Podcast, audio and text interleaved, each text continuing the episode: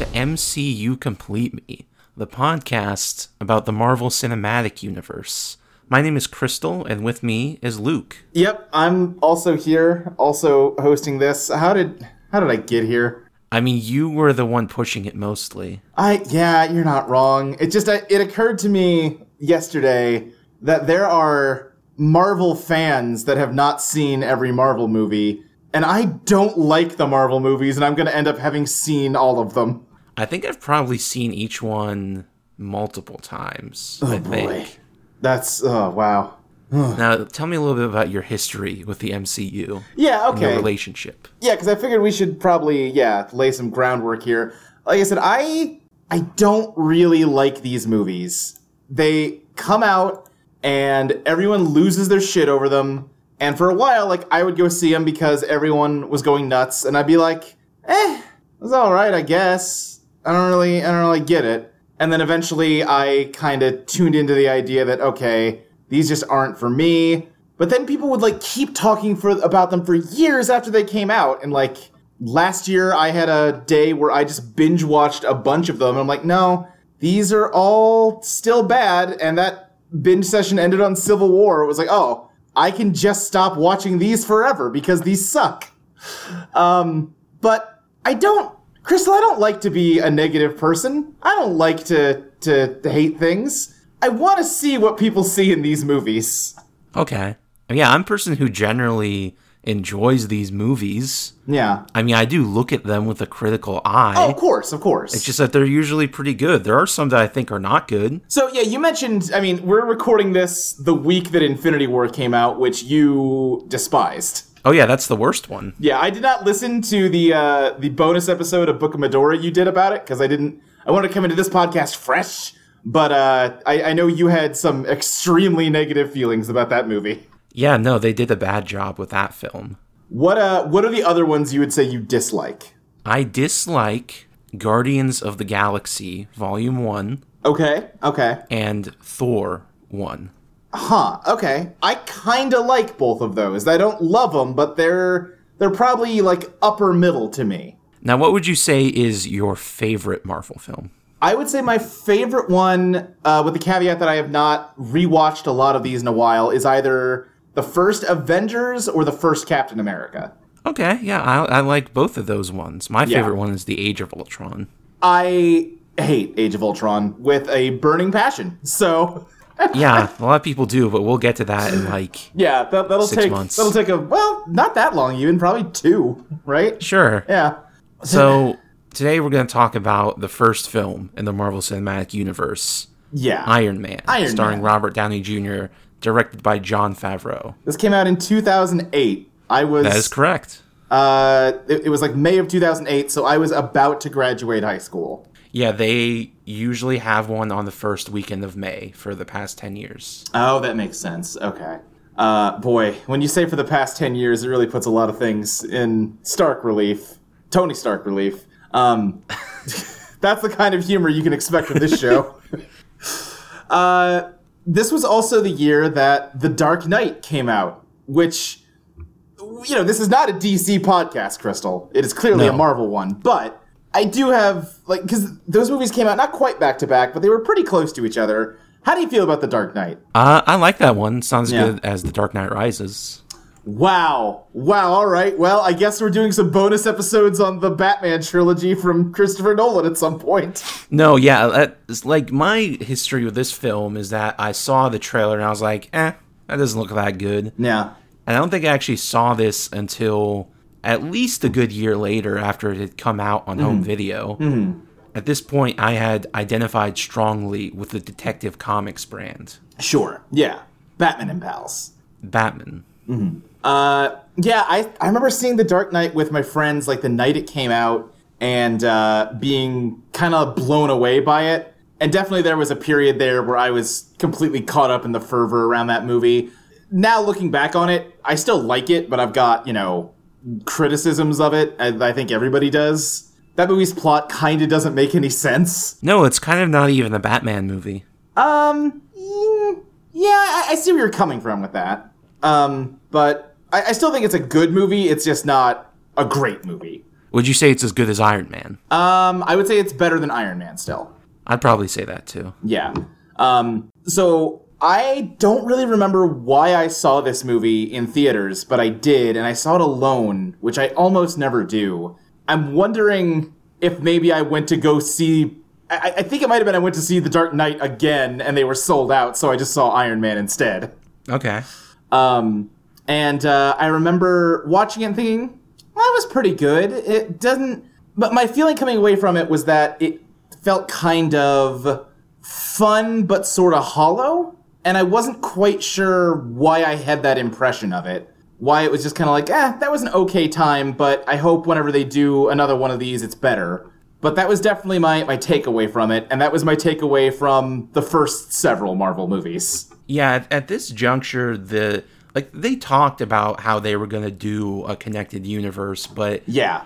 people didn't frame these movies in that way when talking about them. This was just considered its own thing.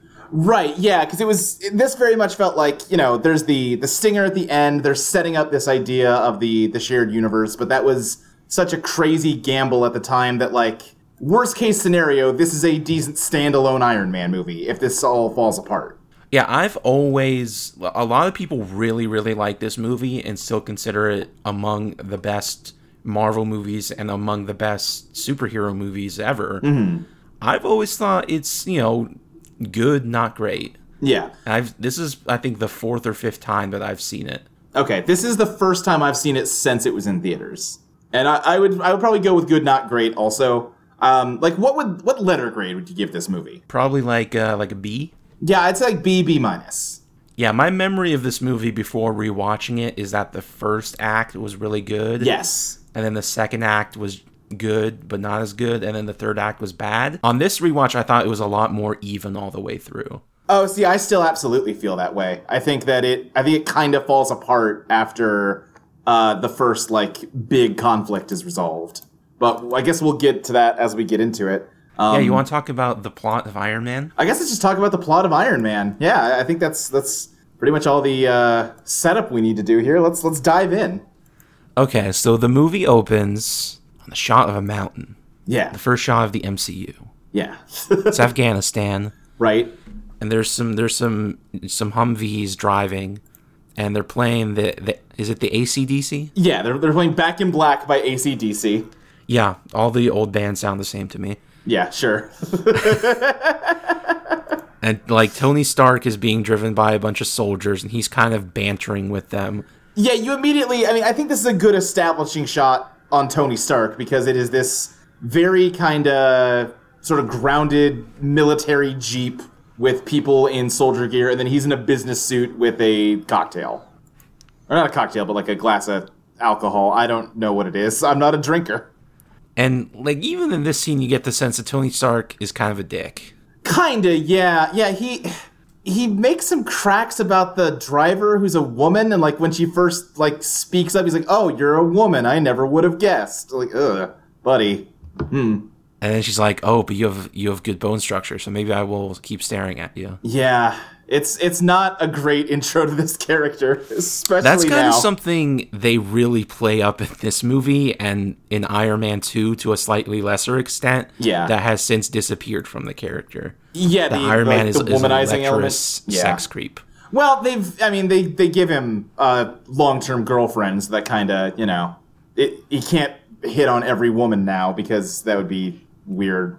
Right. Yeah. I mean, in the second movie, he's ostensibly in a relationship with Pepper, but he's still like hitting on Black Widow. Oh, sure, but the second movie, that's kind of what the, the conflict is in his personal life, right? It's it's almost it's like a half-assed love triangle where it's like, well, maybe he'll leave her for Black Widow. What about I, hmm, I don't remember that, but we'll get to I, that. I'll be honest, I remember almost nothing about Iron Man 2. Iron Man 2 is a movie that I think is actually pretty close in quality to this one. Mm-hmm. I've since watching them, their places in the ranking have switched back and forth a lot for me. Okay. And I'm interested how it's going to go this time. Yeah, I yeah, we, we will get to Iron Man 2 in a few weeks. I watched that movie one time and was like this is nothing. This is a nothing movie and I don't care. But so the the jeep in front of them blows up because it goes over a mine. yeah. and the soldiers all get in a gunfight and Tony Stark runs out and he gets gets hit by mine too and there's shrapnel all over his chest. Yeah, and he kind of pulls off his uh, dress shirt to show that he had like a bulletproof vest underneath of it, but he's bleeding through that even. Yeah, he pulls out his very fancy telephone, which is not a smartphone. No, it's a Nokia. They also reference uh, MySpace in this opening. yes, they do. They mention that he doesn't want to see. They, one of the soldiers wants a picture with him, and Tony tells him, "I better not see this on your MySpace page." And like, this And is there's a good shot 2008. where, this is like, like, one of the uh, last years where that would be a relevant reference. Yeah, basically. There's a good shot where there's a bomb that lands right next to him, Mm-hmm. and it's the camera zooms in on the logo and says Stark Industries. Yeah, and then it blows yeah. up and almost kills him. Yes. Uh, and then I believe from there it just cuts to him with a bag over his head in a cave, right? Uh huh. And uh, There's- yeah, he's surrounded by like what look like you know insurgents while someone reads off of a script in a very eh, it is imagery that is very evocative, particularly to 2008 America. Oh yeah, this movie yeah has a lot of scary brown people. It's got a lot of scary brown people, but it also kind of wants to have it both ways because they make it clear pretty soon here that these are not like Afghanistan terrorists. No, this is not this is not the Taliban. This is not Al Qaeda. Right, even though they dress and look and speak exactly like the Taliban. Yeah, Uh, it's it's yeah. Uh, it I don't think I like it. no, I don't think that I like it either. because again, like this is framed very much like it is like a, a hostage video from terrorists, you know, the, the kind that sometimes end in, you know, beheadings or that kind of thing. But we're gonna learn way later in this movie that this was a private video sent to the Ironmonger about how they want more money for the hit that he, they were hired to carry out. Right. And it's, I- it just feels very weaselly to use this kind of imagery to evoke those feelings and then not even like follow through on it and examine like what they're talking about. and you have to consider like this is this terrorist group is basically the adaptation of the Mandarin from the comics, Right, yeah. who has his own host of problems because he is a very racist Chinese character. His name is the Mandarin. yes, Yeah, I, but I don't then know a lot adapting about the him Mandarin. into this is like yeah, somehow worse. yeah. Uh, I, I will say up front, I know very little about Iron Man from the comics. I know that this whole like opening sequence is sort of a, a loose adaptation of his original like origin story. Yeah, the original origin story was set in Vietnam. Right. Yeah. Yeah. yeah. But uh, I I really am not familiar with like his rogues gallery or I, like the things I know about Iron Man outside of the MCU are that he owns a company and he's uh, he struggles with alcoholism and that's kind of it. Yeah, I mean that's really all you need to know. Yeah, he's a member of the Illuminati, right? He is a member of the Illuminati. Right. This movie actually came out at a time short not too long after the Civil War arc in the comics concluded Right. Right. when like everybody basically hated Iron Man cuz his character had just gone full fascist Yeah. Uh-huh. and, this sort uh, of redeemed the character for a number of years. Yep, and it's it's sure good that they definitely looked at the Civil War arc and said, "Well, no one liked that. We better not adapt it." Oh, they just made a very good event movie. Oh God! Oh boy, we'll get to it. Okay. So it cuts to the title Iron Man, and Yeah. then it cuts to Las Vegas 36 hours earlier. I, I would say, other than the sort of uncomfortable use of the the terrorist imagery in this movie, I am on board with this movie so far. Yeah. I, I like what it's doing. I think they did a good job giving you a very quick portrait of Tony Stark. The like missile with his logo on it kind of immediately lets you in on what the like sort of philosophical or thematic struggle of this movie is. Like it is good so far, I would say, overall. Yeah, another thing to note about this movie is that it didn't really have a script. It had like a story outline, but most of the scenes in this movie were improvised. That is wild to me. What? Yeah. Wow, okay. Huh. I know friend of the show AJ is a big fan of this movie cuz it's like one of the only films of this budget to be almost entirely improvised. Yeah, that's that's interesting. Huh. All right. So Tony Stark is being presented an Apogee Award, which is a real thing that they give to smart people. I don't know. okay. It's sort of going through his history, how he was always a genius from a young age, But his parents tragically died in a car accident in 1991.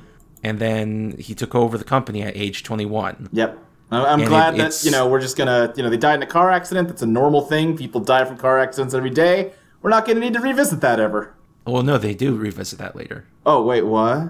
They revisit that in The Winter Soldier and The Civil War. Oh So they establish that Tony Stark makes a bunch of really awesome weapons because he's a super smart boy. yeah. and uh, the, they're kind of already setting up uh, a tension between Obadiah Stane, who's sort of the second in command of the company, and Tony Stark. You Yeah. get the sense that he expected to be the leader of the company, and then this kid took over. Yeah, this sort of slideshow about Tony Stark's life has all these magazine covers with him on them. And there's one with Obadiah Stane where he is just in like a business suit with his hands on his hips looking down at a tiny like beach ball globe and it's immediately like, "Oh, you're the bad guy. Gotcha." So Colonel James Rhodes, who's the M- Air Force liaison to Stark Industries, is presenting this award. Yeah. uh, Tony Stark is not there because he's busy gambling. So Obadiah Stane accepts the award. And again, this is further establishing that this is supposed to be my award. Right. And I, I think at this point, you know, we're, we're going to learn more about this dynamic as the movie goes on, but I think Obadiah is kind of fine with the current setup because he functionally does control the company because Tony doesn't care. Right. Like he just makes cool shit that Obadiah profits off of. But yeah, uh, Tony Stark is busy uh, being drunk and gambling in the casino, and uh, He doesn't care Rhodey- about his award. He just passes it off to some Caesar cosplayer. right, yeah, yeah. Uh, Rhodey, played by Terrence Howard, comes in to yell at him, uh, and uh, they, they have just a bunch of like sort of quippy dialogue. Tony Stark wants him to blow on his dice. It's you know, it's fine. It's charming enough, I guess. I don't really get the sense in this movie that they're actually friends. Not really, no. Their their relationship is weird, and it seems honestly the fact that this movie is improvised makes a lot of sense to me now. Because I Yeah. don't think there is a consistent sense of what their dynamic together is. Because like sometimes they're seems- just coworkers, and uh, Rhodey hates him, and sometimes they're buddies. But you know, Tony Stark's irresponsible. You know, it's weird. Yeah, Rhodey's character is basically he's a serious guy who wants to maintain a relationship and like a, a professional relationship between this weapons manufacturer and the Air Force. Yes. And then Tony Stark doesn't really care about anything. He's rich. He's doesn't care about his awards because he doesn't need some stupid award to validate him. Right. He knows he's a super genius. Exactly. Is it- So as he gets into the limo, uh, a reporter comes to get an interview with him, Christine Everhart, Mm-hmm. and she says, "Hey, Tony Stark, you suck because you're a war profiteer." right. And he says, "Mm, "Well, I don't care because this is America." Yeah, he gives some kind of flippant shit about how the weapons he makes, you know, save more lives than they take, and immediately maneuvers this conversation towards seducing her. And, um, I guess, you know, I don't want to be too harsh here, but she comes in like guns blazing and she flips to just having sex with him real fast. Well, he's supposed to be an extremely attractive man. Is I, the thing. I get that, but like she's she has come in like locked and loaded with like facts to quote at him, and she, like she's doing a hit piece on him, and then he's got her in bed with like a like uh you know hard cut. I don't know. It seemed a little weird.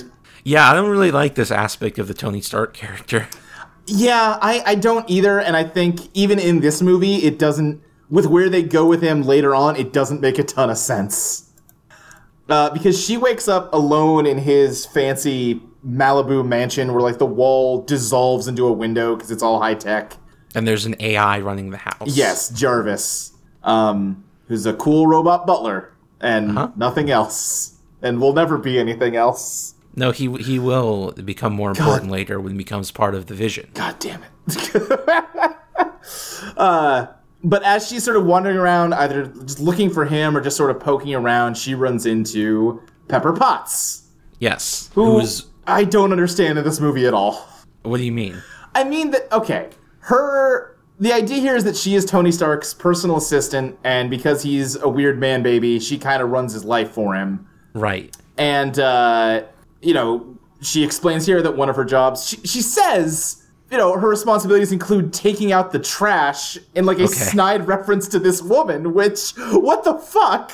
Well, you know, they're two women, so they have to be catty towards each other. Right, I guess. Um, but like, I feel like she has the most firsthand experience with how much of a dirtbag Tony Stark is, Right? and then she is also in love with him, or falls in love with him very fast later on.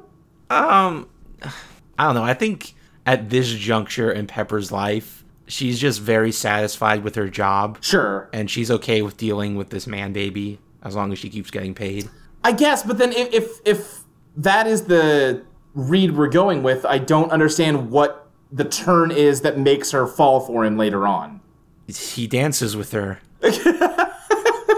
Right? Yeah, that's kind of If all the it male is. and female lead have any interaction, that begins a relationship. he just kind of starts turning on the charm with her and i again i get that he's supposed to be this like ultra charismatic dude but i would feel like she has seen him do this to so many women at this point that it wouldn't work on her I mean, wouldn't it? i guess i don't know i don't know it ah it doesn't make a lot of sense to me Okay. but yeah, th- Yeah. getting ahead of ourselves a little bit because that's that's all later on um So it cuts to Tony Stark uh, in his little lab thing, working on a hot rod car, yeah listening to Institutionalized by Suicidal Tendencies. yes It's just a good scene. It, he's it's just a it's a pretty long scene of him just fiddling with car parts during this like droning spoken word part of this song where this guy is just I, I'm I'm not familiar with suicidal tendencies, but he's just going on and on about I try to do things, but then they don't work out, and it makes me so mad, and I just ugh."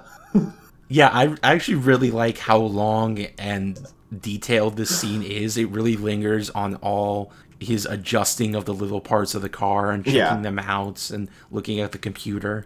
Mm-hmm. Then Pepper Potts walks in and interrupts his work because he has to be a CEO. yes. But he's not interested in being a CEO. He just wants to work on his fun toys. Right, that's the thing. Um, there is a scene here where, again, oh, it being improvised makes sense because the dialogue doesn't make sense. What do you mean? So Pepper Potts tells him, this is such a minor nitpick, but she tells him that, that uh, someone found another buyer for the Jackson Pollock painting. And it's- if, if, if he's got an employee looking for a buyer, that implies he owns it and is trying to sell it, right?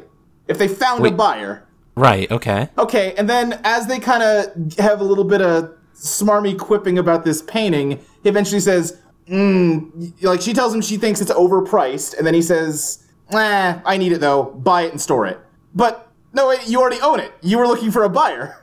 No, no, no. She's saying that the guy they want to buy it from has gotten another potential buyer. So they need to jump on it now or the other person will no, buy you know it. what? You're right. That does make more sense than how I was seeing it. You're right. I was thinking of it as he had it and they were they were looking for someone to buy it. But no, you're that. Yes, you're correct.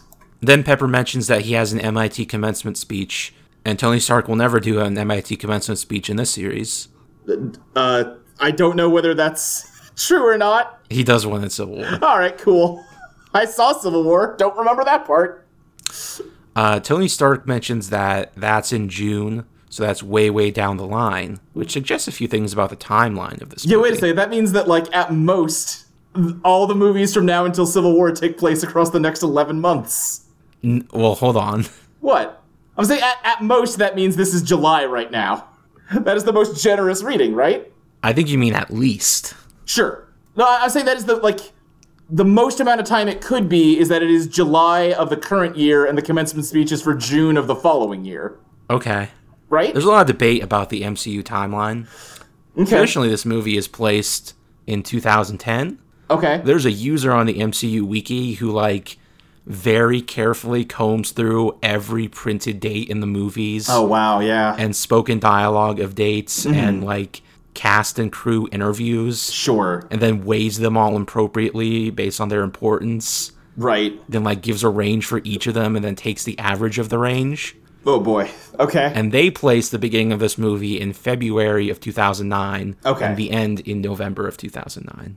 Wait, so by their estimation, the MIT commencement speech happened off screen. And Civil War Yeah. represents a different MIT commencement speech. Or maybe he just didn't do it. Okay, that's that's possible, I suppose. Yeah, yeah. Okay. All right. I can go with that. Uh, but yeah, they, they just have some businessy things to talk about, and uh, Tony Stark gets the sense that she is trying to rush him out at the door, and she reveals that yes, she is because it's her birthday and she wants to go home. Isn't that strange? It's the same day as last year. Yeah, yeah, they kind of have some some quippy, a lo- lot of quips in this movie. Get yourself something nice for me. I already did. Yes, And it was very nice. Yeah. Very tasteful. Mm-hmm. Thank you, Mr. Stark. You're welcome, Miss Potts. So they have kind of a flirty banner here. yeah, definitely. Uh, Like I said, I, the, the the arc of their relationship just doesn't quite make sense to me. I, I don't quite understand what they're supposed to be feeling towards each other at which points in the movie. Because, like, like I said, at this point, I could very easily see it the way you were saying it that she, you know, doesn't really like him per se, but like he's affable and it pays well, so fuck it. But again, Yeah. I, I don't know when the, the switch is supposed to flip into this being a romance. I mean, I think at this point they're probably like vaguely attracted to each other, Sure, but they're attractive not at people. the point where they're gonna act on that in any way. Sure, that makes sense. Yeah. And I guess to be fair, what I will give this movie credit for is it does show restraint in that they are not together forever by the end of this movie, right? They're still kind of. They're not even really together. No, no, they're, they're kind of like flirting with the idea of getting together. Yeah, So, uh, you know, maybe it makes sense in that context. yeah. I think I think given the end point and the beginning point and the events of this movie, it's a reasonable enough progression. Yeah. Yeah. All right. I'll, I'll, I I can go with that. So Tony Stark drives to the airport, and Rhodey says he's been waiting there for three hours because Tony Stark's an asshole, and he makes his so-called friend wait at the airport for three hours. Yes. Uh, they he, Tony is really not listening to him at all. He's kind of like, well, now we're waiting on you, so come on, let's go. We do like, we do get a quick These characters introduction. aren't friends. yeah, they're not friends at all. Uh, we do get a very quick introduction to Happy Hogan in this movie. Yeah, he doesn't have too many lines in this one. I No, don't he think. is like a uh, like this tier below tertiary character. He's like an extra with dialogue in this movie. Yeah, he's played by Jean Favreau, the director. Oh, is he? Okay, yeah. Yes. It, it was just kind of a fun thing to notice, having just watched Spider-Man: Homecoming a week or two ago. I'm like, oh hey, there he is. They planted him early. That's nice. That's the one thing they do good in these movies. And like Rhodey's trying to have a serious conversation here about, you know, you don't you don't respect yourself, you don't respect me, I'm just your babysitter. Yeah. And Tony Stark just blows him off. Yeah, he's And ordering gets drunk. drinks from the the flight attendant on his private jet, and he's trying to get uh, Rhodey to drink with him, and Rhodey's trying to deny him. But then there's a smash cut to them both drunk. Uh, there are like party lights in the plane now. All of the flight attendants are stripping. Uh-huh. Uh huh. Yeah, you know, it's the Austin Powers jet. Right. Tony Stark's just Austin Powers. That's that's all. And Rhodey's trying to drunkenly explain to Tony that he can be more than what he is. He doesn't just have to be this piece of shit. Yeah, yeah. But you really can't tell that that's what they're talking about unless you're watching it with subtitles. Right. It's all just kind of drunken yelling over m- loud music. So there's a brief scene where Tony arrives in Afghanistan, shakes hands with the general or whatever. Yeah, And then he's at the s- very same mountains at the beginning of the movie, right. giving a speech about how some people say the best weapon is one you never have to fire. But I say the best weapon is the one you only have to fire once. Yes, That's how dad, dad did it. That's how America does it. And it's worked out pretty well so far. right. So he is. Yeah, uh, we didn't really touch on it much. That that like uh, retrospective on him mentions that Ned Stark, his father, who we will get to know in the future, was like one of the minds behind the Manhattan Project in this continuity. He's kind of Did you say Ned Stark? what's that? Did you say Ned Stark? Yeah, It's Howard. who's Ned?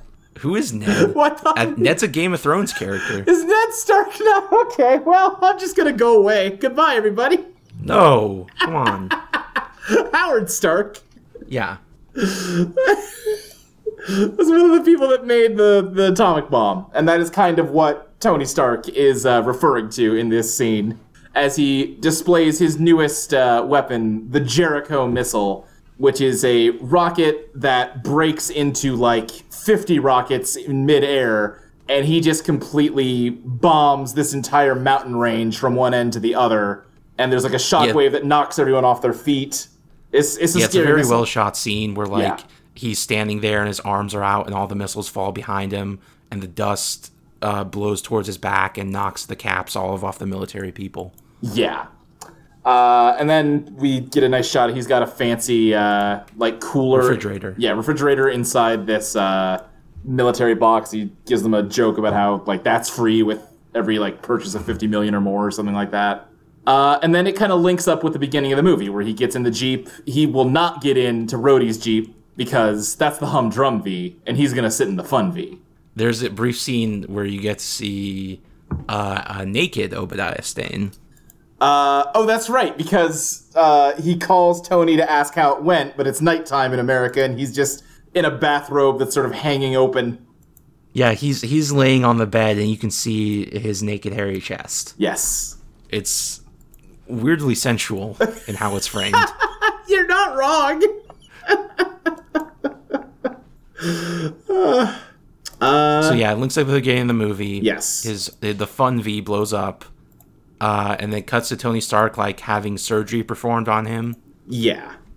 And then he wakes up in a cave. Yes. He's got some thing in his nose, which he pulls out. He's disoriented. He's hurt. He's bloody.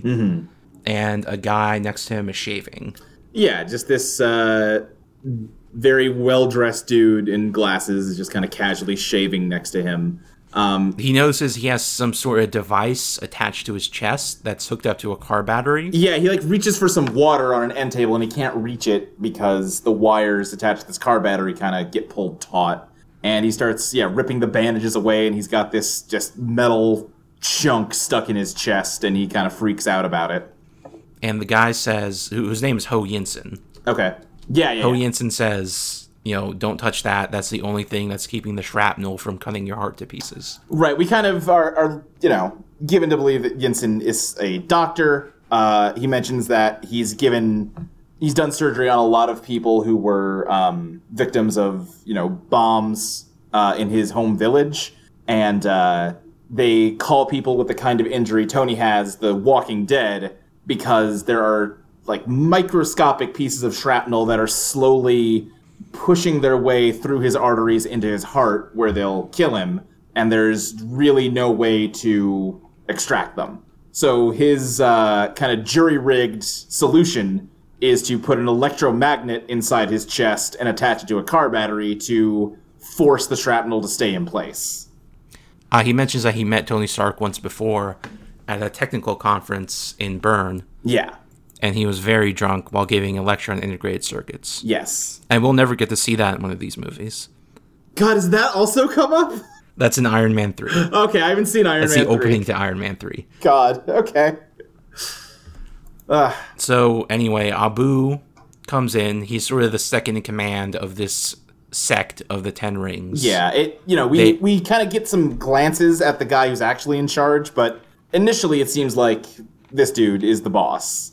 Uh The Ten Rings are organized sort of like Hydra, and that they have a bunch of independent sects yeah. that are only loosely affiliated with each other.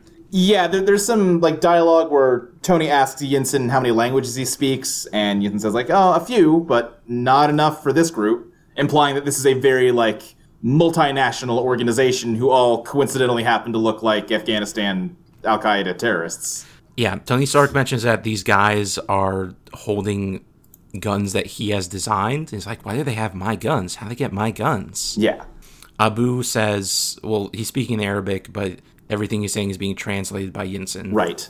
He says, Welcome, Tony Stark, the most famous mass murderer in the history of America. Yeah. And he asks him to build the, Jer- the Jericho missile. Yeah, uh, and Tony initially refuses, and they uh, do some water torture on him until he kind of acquiesces, at least a little bit. And they start showing him around all the boxes and boxes of Tony Stark weapons they have. Yeah, Uh, these are his loyal customers, as Yinsen says. Right. Uh, yeah, you definitely are picking up. It, it's it's never directly said, which is you know that's fine. Like you you get it loud and clear. Yinsen does not approve of Tony Stark. Oh no, he doesn't like this He guy. hates him. Probably because he's responsible for much of the destruction in Afghanistan. Right. Yeah. Yeah. Yeah. Uh, and and we're gonna kind of learn. Okay, Yinsen is my first actual big problem with this movie Okay. because I think he is a really important character, and like what they're doing with Tony Stark's character arc, they need Yinsen to be a really strong presence. And I feel like they give you the kind of rough backbone of who this character is, but they don't give him enough like I don't know if it's if he doesn't have enough screen time or what, but he feels very two dimensional in a way that I wish he wasn't.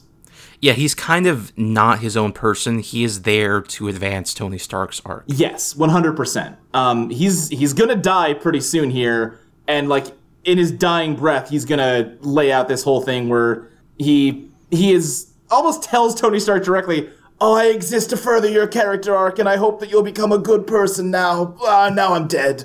Right. Um, I he- What if they? What if Jensen was kept alive and he just like started working at Stark Industries? I think that'd be a much better way to go with it. Yeah. I don't know. They, they needed to do something more with Yinsen. I don't know what exactly, but that I, I like what this part of the movie is doing, but it falls a little flat with Yinsen being such a perfunctory character. Yeah, I think this is. I would probably say this whole sequence where he's captured is the best done sequence in the movie. I would agree, yeah. Mm-hmm. Overall, they are so.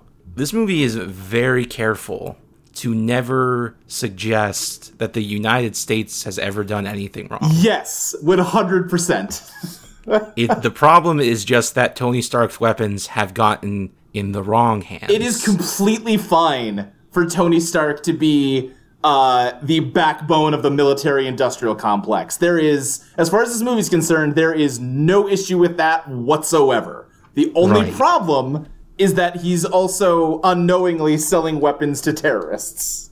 yeah. And that is so. Oh, it, it makes everything about this movie ring hollow.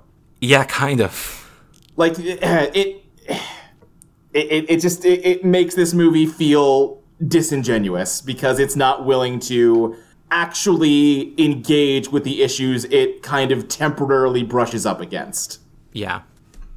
So Stark and Jensen are back at the cave, and Stark has kind of just resigned himself to die yeah because he knows they're going to kill him anyway. right And Jensen gives them a speech about, like, you can't just let this be your legacy. You have to do something about it. yeah uh, and tony stark basically is like ah doesn't make a difference either i you know what regardless of what i do i'm going to be dead within a week and Yinsen tells him well then this is a really important week for you isn't it which is a pretty good line yeah So then he starts building the arc reactor. Yeah, he immediately starts telling them, like, okay, I need these things, like, strip these weapons, get me this, I need this kind of work environment, and yeah, he begins to build the arc reactor. While he was getting, uh, like, dunked in water uh, and tortured, we do get a brief glimpse where it's almost like he has a spark of inspiration. Where it, this whole thing would make a lot more sense if they had talked about the arc reactor at any point before this moment.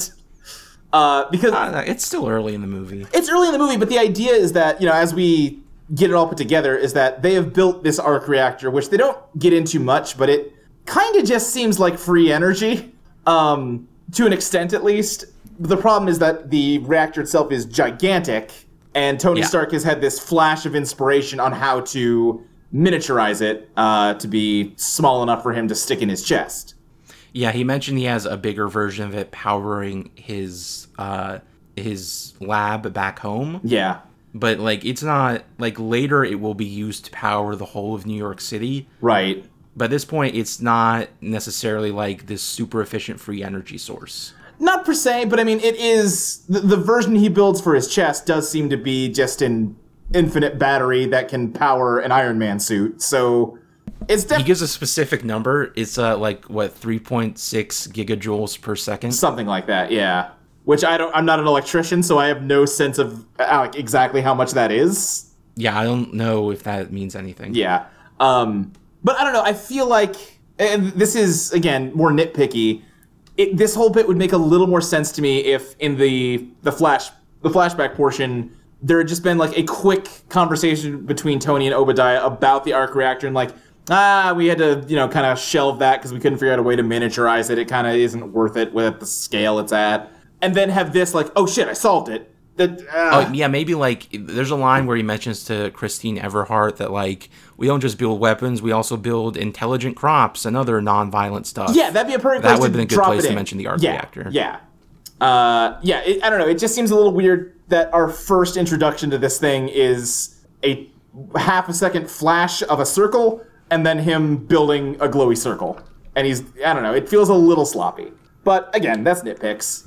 Um, after he has built the arc reactor and installed it in his chest, they get to work on his escape plan. Yeah, Yinsen mentions that this arc reactor could keep the shrapnel out of his heart for 50 lifetimes, or it could power something big for 15 minutes. Yeah. Oh, what could it be, though? Uh, Tony has kind of a stack of paper where he has drawn part of a blueprint on each sheet so that if you flatten it out under a light, you can see the entire blueprint of a metal suit. Yes. And uh, The- yeah, go ahead. Some people are, some guards are watching them on the cameras, and like, they're like very careful to just make it look like they're vaguely busy without showing what they're actually working on. Right. Uh, as they are, yeah, building uh, essentially the prototype Iron Man suit, which um, Iron Man Mark 1. Yes. Which I appreciate that it kind of isn't. It's just a hunk of metal. Like, it's kind of junky. Like, it's just. It, it, it's basically listen, I need shielding against all of their machine guns. Let's just build some thick metal. And I don't know, stick some flamethrowers on it so I can do something. He built it in a cave with a box of scraps. Scraps, yeah.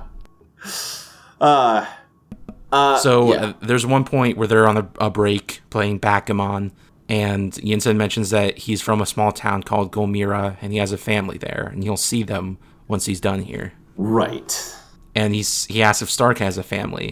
and He says no, and Yinsen says, "So you're a man who has everything and nothing, Oh, dang. because family is more important than money, Luke. Family is more important than money. I mean that's true." Yeah, sure. But also, it is a little on the nose.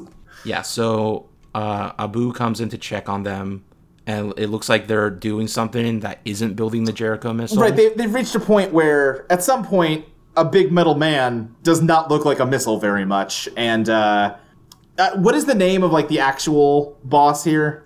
Raza. Raza. Okay, and this is a guy I remember when this movie came out. Everyone was speculating that like he- they were setting him up to become the Mandarin in a future movie, which makes sense No. given what's in this movie. Um, I, I think that's a reasonable conclusion to draw. I mean, it isn't because he gets very plainly killed. Uh, yeah, but I think people were like, "Oh, well, that happened off screen, and it's a comic book movie, so they can fucking you know worm their way out of that." I guess There's a lot of- So Raza comes in. He gives a speech about how once upon a time the bow and arrow was the pinnacle of weapons technology. It allowed Genghis Khan to make the biggest empire. Yeah. And now, using Stark weapons, he will make an even more bigger empire to rule all of Asia. Right. and he notices the arc reactor in Tony's chest, and he starts torturing Yinsen because they've been building this instead of the Jericho missile. Right. He's got like a hot coal that he's going to shove into Yinsen's mouth, and uh, Tony kind of does what he can to intervene and, and you know convince Raza that he needs Yinsen, and uh, he tells them that they have until morning to finish the missile, or he's going Yes. to kill them. And luckily, that's all the time they need to finish the Iron Man suit. Sure. Yeah.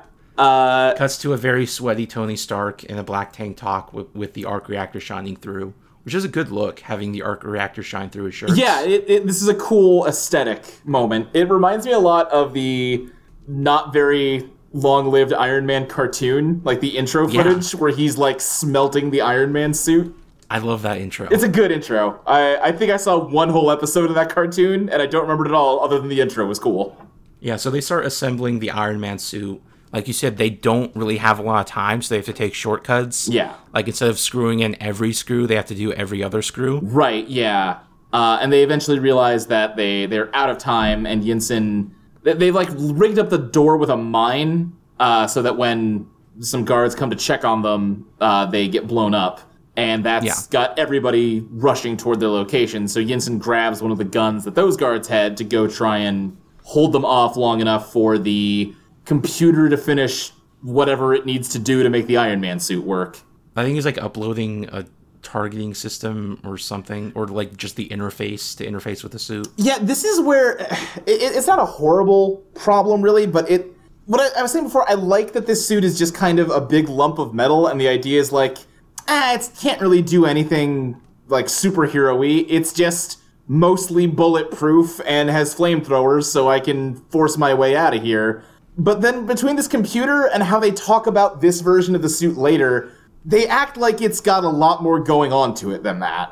I mean, it's a pretty impressive suit. Yeah, I don't know. I, I guess it, it just kind of looks to me like he just strapped some metal plates all over his body, you know? I mean, have you ever seen a suit like this in real life? No, I haven't. And but it's all you know. Eh, who knows? I guess there is that scene where like they almost get caught, where he has like the mechanical leg that he's swinging around. So I I guess there is some kind of more to it than just the armoring. That's that's fair. I Right, it's guess. not entirely mechanical. right. So Yinsen, like he's he's shooting at these guys, but he's very intentionally aiming up because he's a pacifist and he doesn't want to actually kill anyone. Right. Uh, But eventually he gets shot too. yeah, we, we don't actually see him get shot. He like rounds a corner and there's just a wall of dudes with guns, and then we cut back to Tony, who uh, the upload completes and he engages the suit and starts like uh, just storming through these caves, uh, completely like untouchable by these guns, and he finds Yinsen laying down bloody, and Yinsen gives a speech I alluded to earlier where he explains that his wife and children are dead, and this is what he meant by he's going to go see them when they're done here. He always Yeah, the scene where where Tony's escaping is actually really shot because really well shot Yeah. because it's almost like that scene in Batman Begins. yeah the guys with guns are like, "Where'd he go?" They're looking in through the dark, and then they just see this giant suit, and it completely tears them apart. Yeah, yeah, it's it's cool action. Um, Yinsen does literally tell Tony Stark that the plan all along was for him to die here so that Tony would learn to be a good person. Let me let me bring up the exact line. Okay, yeah, yeah. Well, he says this was always the plan, Stark, but I think that means like he was not ever intending to make it out of here. Well, no, uh, of course, but like Tony says, like, come on, we got to get out of here. We got to stick to the plan. And then Yinsen says, "This was the plan. My wife and children are dead. I'm going to see them now." And then gives them gives him a line about like, "I saved your life, so please don't waste it." Something like that. Don't waste it. Yeah. Don't waste your life. Right. It it is borderline literally telling him I am a secondary character who exists to bolster your character arc and nothing else. Yeah, I guess so. It's not best. It's not the best. Tony Stark makes you feel he's a cool exec with a heart of steel. As Iron Man, all jets ablaze, he's fighting and smiting with repulsor rays. A blazing armor, There's Iron Man. a blazing bomber. There's Iron Man. I was saying there was a good scene where uh, Iron Man's arm gets like stuck in the wall, and the guy sidles up to him with with a handgun and tries to shoot him in the head. Oh, right, yeah. The bullet bounces off his helmet and into that guy's head. Yeah, yeah. It's a, it's a good little moment where a man commits suicide by Iron Man. So then Iron Man finally gets out of the cave, walks outside. There's a million guys with guns, and they all start shooting him, Wim, and then just like stop for no reason. Yeah, I guess they, they run out of ammo or they realize it's not effective. I don't know. Well, the thing is, like, it is visibly affecting him. There are like sparks flying out from his suit. You get the sense that if they kept shooting him and like aiming for the exposed parts, they could actually take him down. Probably, yeah. Maybe they all ran out of ammo at the same time and they're reloading. I guess so. By the way, Iron Man takes out his two very big flamethrowers and he starts burning up the whole camp, including all of the Stark Industries weapons. Right, he's making a special point to blow up all of his weapons. Yeah, then one guy gets on a machine gun turret, and this is actually enough to bring Iron Man to his knees. Yeah. But then he activates his jetpack and goes flying into the air. Right. He, he gets his rocket boots going and he launches up and then And at- just as he is launching, all of the missiles that he has set on fire start going off. yeah, so he gets to kind of like jet off away from an explosion and get a cool like hero pose in the air. Um, and then the jets kind of immediately start failing and the movie does turn into a little bit of a cartoon for a few minutes when he crashes He does fall about a million feet into the sand Yeah. in a big iron suit, which probably should kill him. yep uh, it is kind of But like he's not seriously injured. It is kind of like in Mario 64 on the desert level when you fall from like really high up and just get submerged in sand up to your waist and then have to like pull yourself out. Yeah. Uh, so the suit is totally destroyed. Tony Stark gets out of it and like wraps hi- a shirt around his head Yeah. and just starts jogging until he sees a helicopter pass by. Yeah, and he kind of flags him down, and he's he's been rescued. Uh, Rhodey's there for him, and it's weeks later, and uh, it's three months later. oh, Specifically. it's three months later. It's way more than I thought it was. Okay, yeah, they mentioned that a uh, okay, little bit later. yeah, I in the thought it movie. was like three weeks later. Um, but uh, even though it's three months later, Rhodey does still remember the snark that Tony gave him at the last time they saw each other, and goes, "Mm, "From now on, you're riding in the humdrum V." Yeah. And he gives him a hug. And this is the first time you get the sense that they are actually friends. Yes, yeah. Which, in fairness to that whole thing, I will say there are. uh, I, I've definitely been in friendships that, from an outsider's perspective, would look pretty antagonistic. Uh, Okay. Yeah, sure. But that, you know, you would see more genuine affection arise in like a crisis situation, even though our standard way of interacting with each other is just to uh, shit on each other endlessly. So Tony flies back to the United States, and Pepper's there to see him, and she has tears in her eyes as he sees him limping out of the plane with a broken arm. Yeah. And kind of in the same way, this was our first indication that Rhodey was legitimate friends with him. This is our first indication that Pepper is more emotionally invested him in him than in him just being her shitty boss. Of course, Tony no sells it. He's just like, "Oh, tears of joy for your boss." Yeah. They have like a stretcher for him that he waves away, and he explains that now that he's been rescued, he wants two things he wants an American cheeseburger, and he wants a press conference. You know what? If I was kidnapped for three months, I would probably want to eat some Burger King. I'd probably be Bergen pretty hard. That's entirely fair. Yeah, so he refuses to go to the hospital. He calls the press conference, even though he's plainly injured and kind of delirious. Yeah, he's got just a. He doesn't want to stand at the press conference because he probably can't actually stand for that long. Right. He's he So he has everyone sit down. He's got a whole bag of Burger King. I will say, before he has his full on villain heel turn, I do kind of like Obadiah and Tony's like uh, dynamic.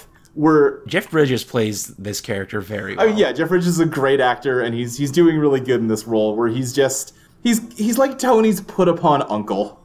Yeah, that's a good way to describe Yeah, where it. he's just like, oh, Tony, is one of those burgers for me? He's like, "N- no, sorry. God. Yeah, he makes all the reporters just sit on the floor while he munches a burger, and uh, he gives a speech about how he has seen some. No, hold on, hold Oh, oh. on. You missed over the very first appearance of Agent Phil Coulson. Oh, that's right. Yes. oh God. Yeah, so Pepper's watching from the back, and Phil, Cos- Phil Coulson, sorry, respect be on his name, approaches her and says that he needs to set up a meeting about what happened in Afghanistan. He introduces himself as being from the Strategic Homeland Intervention, Enforcement, and Logistics Division. Yes. Which okay.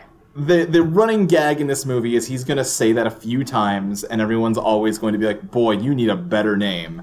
And then the the kicker at the end of the movie is he's just like, "You know what? Just call us Shield." E And did it take that long for anyone to notice that that was an acronym for Shield?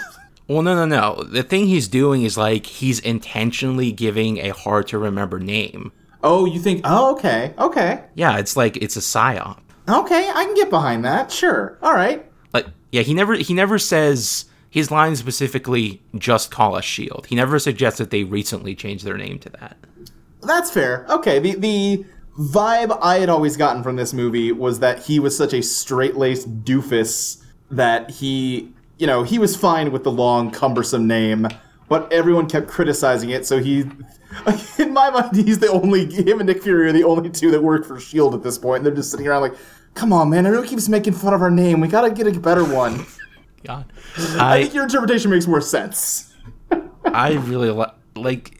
I love that Phil Coulson. The character of Phil Coulson is not is nothing. Yeah. In this movie, No, not at all. He's just a generic government man. Yeah.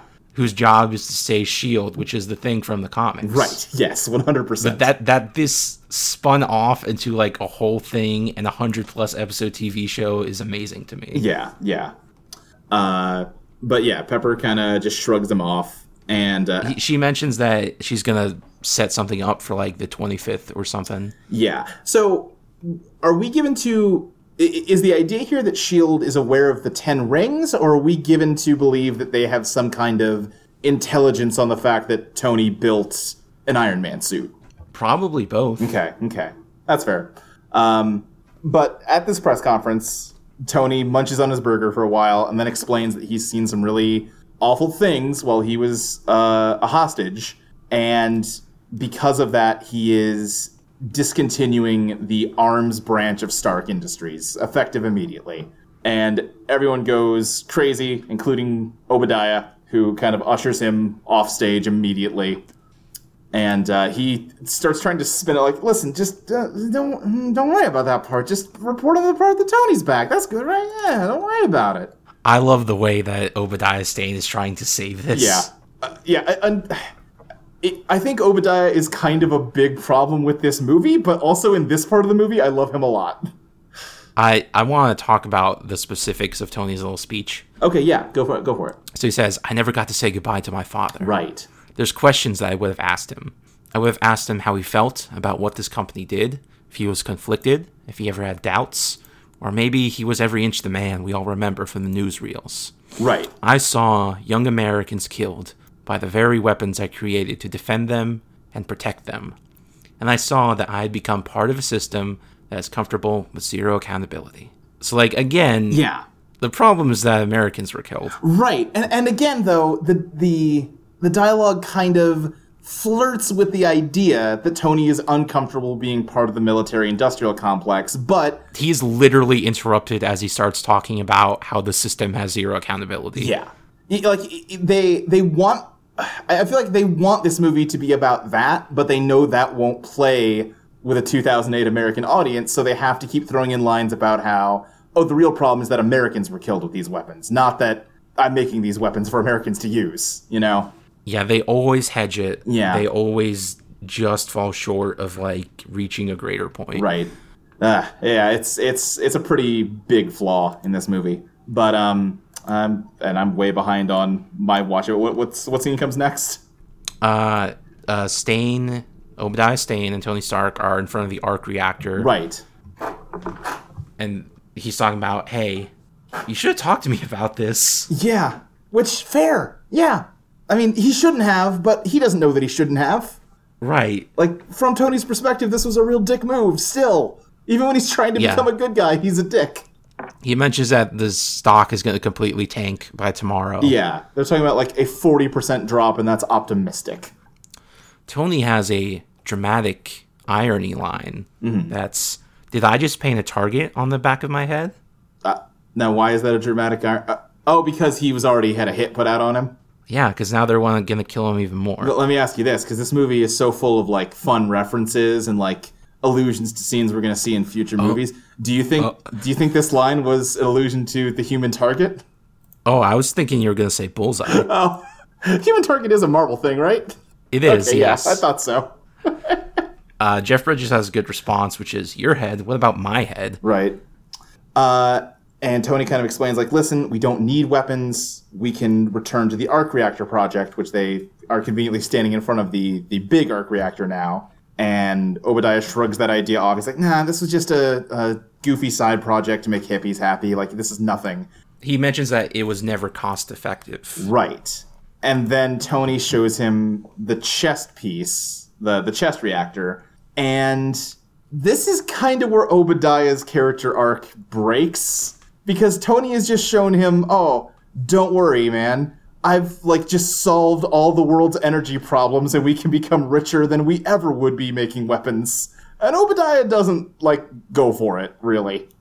I mean, he does. He likes he starts like smiling and laughing and buttoning up Tony's shirt. And is like, hey, you know, we're always going to be partners, right? I mean, he does in this scene, but then the rest of this movie is Obadiah undercutting him and like trying to push him out of the company so he can keep being a weapons manufacturer. I mean, why not? Why wouldn't he do that? Well, because again, like it's not just that Tony has like destroyed their business; it's he is offering a superior alternative to their business.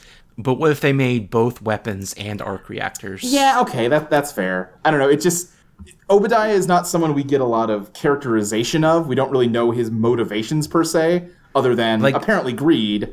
And it just seems like Tony is is offering a way to sate his greed. Like it's not Obadiah is a bad char- a bad man. Yeah. He's a good character. He's a bad evil man. Yeah. But he's not actually wrong in trying to push Tony out of the company because he is a bad E CEO. He is a bad CEO. That you're absolutely right. But I mean, he's been a bad CEO this whole time, and he only wants to push him out because Tony's trying to change the direction of the company. Yeah. Uh, it cuts to Jim Cramer's Mad Money. Right? I forgot. That's the thing they used to do in they did this in Iron Man 2 as well. Yeah, they do it in Arrested Development a lot. Yeah. yeah, what a what a weird bit of like mid two thousands pop culture. Here's a weird yelling man who's going to talk about stocks to you. This was like this movie came out like just before the big crash, right? Uh, yeah, because it was 2008, so that would have happened had to have happened later this year. Even though this is ostensibly set in 2009. Right, but you know they they It's a different future. Mm-hmm. yeah, it's it's an alternate timeline. Yeah, so Jim Cramer says you should get rid of Stark stock because they're a weapons manufacturer that doesn't make weapons. Yeah, uh, yeah, Pepper's watching it and she gets a call from Tony from her very fancy tablet. yes. Uh, where he needs her, he he asks her how big her hands are, and she's like, "What? Ex- Excuse me?"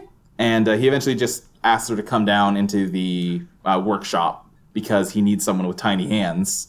And like like she knows the the code to this workshop, so she is it seems like she is called in here on a regular basis. Probably, yeah, yeah.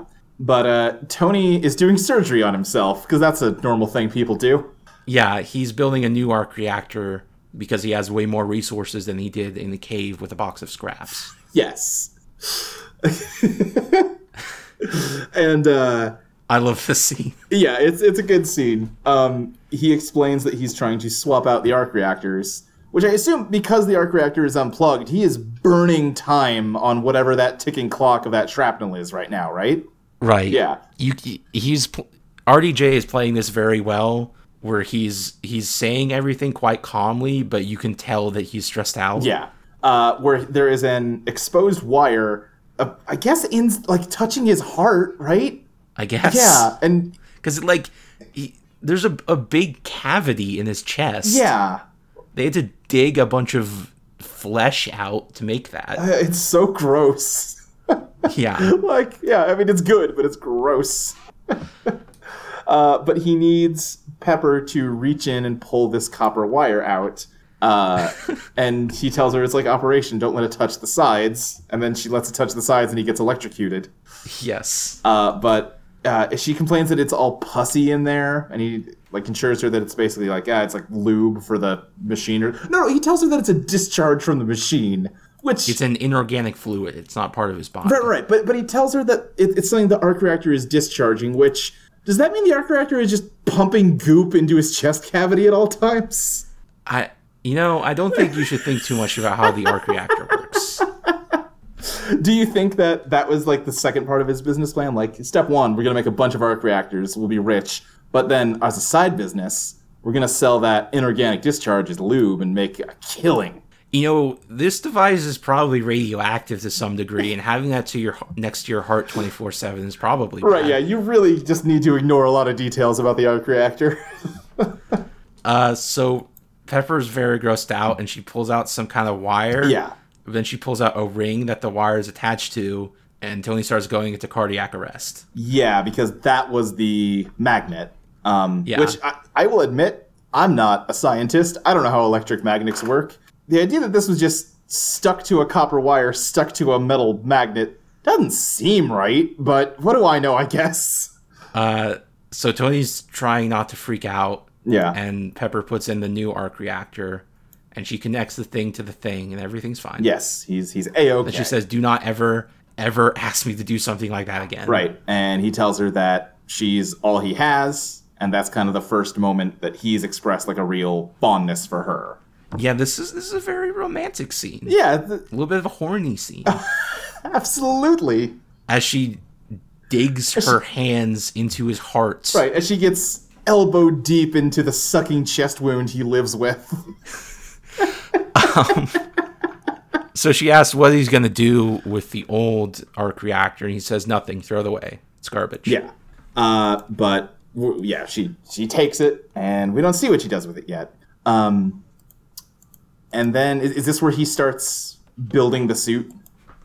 Or do we have we have No, no, no. Then it cuts to Rhodey giving some sort of presentation to other Air Force soldiers, Okay. and Tony Stark interrupts him. Right, yeah. He like walks in, makes some weird gay joke about Rhodey that I that was- Oh, yes, it's very transphobic. yeah, he uh, it's something about Rhodey not being a good guesser and then like oh what was what was her name and then like a, a male name. It's not good. No, it's not good. Ugh. Um, but he is trying to uh, like this. He introduces himself in this scene by like Rhodey is giving this speech about you know there's some debate about whether the future of air combat will be drones or will continue to be pilots. And Rhodey's going through this whole thing about like, listen, no drone can match like the the judgment and the skill of a pilot. And Tony walks in and says, "Well, what about if you had a pilot without the plane?" Kind of, I guess, alluding to Iron Man. Um, and he wants to get Rhodey involved in his secret project. And Yeah. Rhodey's just like, "N- n- "No, no, bye." and that's the scene. I mean, he says he basically tells Tony you need to like rest for a little bit and like maybe go to some therapy to try to work out your traumatic experience before you make any rash decisions. Everyone in this movie thinks that Tony Stark is a nutcase for wanting to divest himself from the American military industrial complex. I you know okay. I don't think Tony's decision is bad, Well, but he probably should have spent more time than literally immediately getting back home to make this decision. um, I think that presupposes that he didn't have a lot of long nights in that cave to mull it over, but also they probably should have shown some long nights in that cave of him mulling it over, you know? yeah. Um, I almost okay. One of my problems with this movie is that I think it'd be better if it was just a Tony Stark movie and not an Iron Man movie, which you can't do. Like the whole fun of it is I want to see Iron Man be Iron Man, but like the interesting movie is Tony Stark in that cave. yeah. Like I, I would say a lot of the, the complaints I've had at this point are mostly nitpicks or they're legitimate criticisms, but they're not they don't sink the movie. This is the section of the movie where I think everything starts to break down because Tony Stark's character arc is finished and the movie still has like an hour to go. yeah, this is when it starts becoming an Iron Man movie. it's when it starts becoming an Iron Man movie, but like Tony does not have any more dramatically compelling decisions to make throughout this movie. Like the the whole middle chunk of this movie is just him working on the Iron Man suit, um, and it's kind of cute and fun and cool in different uh, measures from scene to scene.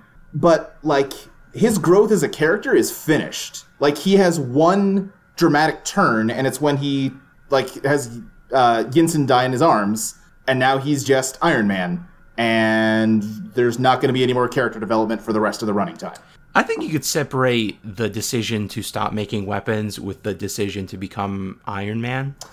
Maybe. Okay. I, I- I think you could maybe do that, but I don't think that's a huge decision. And, like, he's clearly already decided to become Iron Man, even though he has not seen, you know, the village, the footage of the village yet. Yeah. Like, I- I don't know. It's just, um, he's going to spend the rest of this movie just doing Iron Man shit while everyone else kind of just wanders around aimlessly. And the whole movie, just the, the bottom drops out from it. I don't know. I, eh. this movie frustrates me from here on out.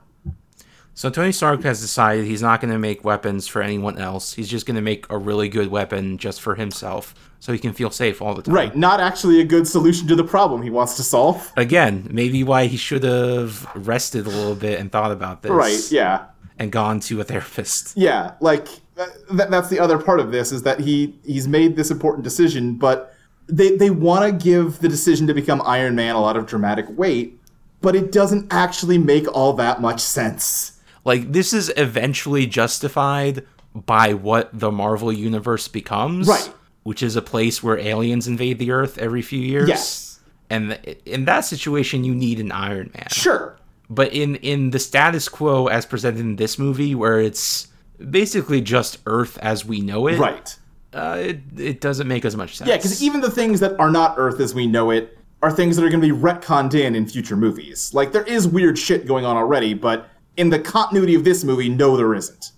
i remember rewatching this movie in like early 2012 in preparation for the avengers Yeah. and thinking oh this is gonna feel so quaint rewatching this after everything that happens after the Avengers, and it does. Mm-hmm. Yeah, it does. I, and I, yeah, I will say that is one thing I think these movies do really well is gradually make the the background of this world crazier and crazier as more ridiculous shit happens.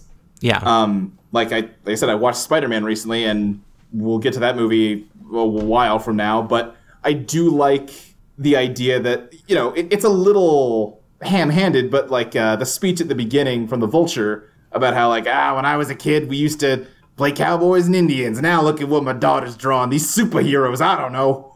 That's that's how that actor sounds, right? That actor whose name I can't bring to mind. Michael There we Keaton. go. That's how Michael Keaton sounds, right? He's just got a generic Brooklyn accent. Yeah, but I do like how Spider-Man: Homecoming and the Netflix shows are in just a world that's post-alien invasion. Right, yeah. But like that's a thing that happened, but it didn't radically change the world, but it still affected it just enough. yeah, it's like it's it's not a re- completely different world, but every now and then in the background someone has some crazy future iPad and it's like, "Oh, huh. Okay, sure." Um, but back to Iron Man. Uh, he is in his laboratory and he is going to start planning on the Mark II Iron Man suit.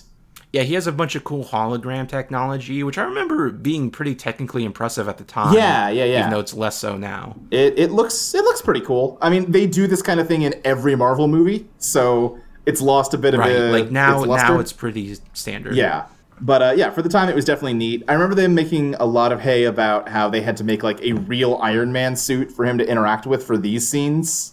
Yeah. Like when he's suiting up, he really is having an Iron Man suit put on him, and then it transitions to CG once he's fully in the suit. That's cool. Yeah, definitely. So then it fade cuts to a sandstorm. This sandstorm was not planned.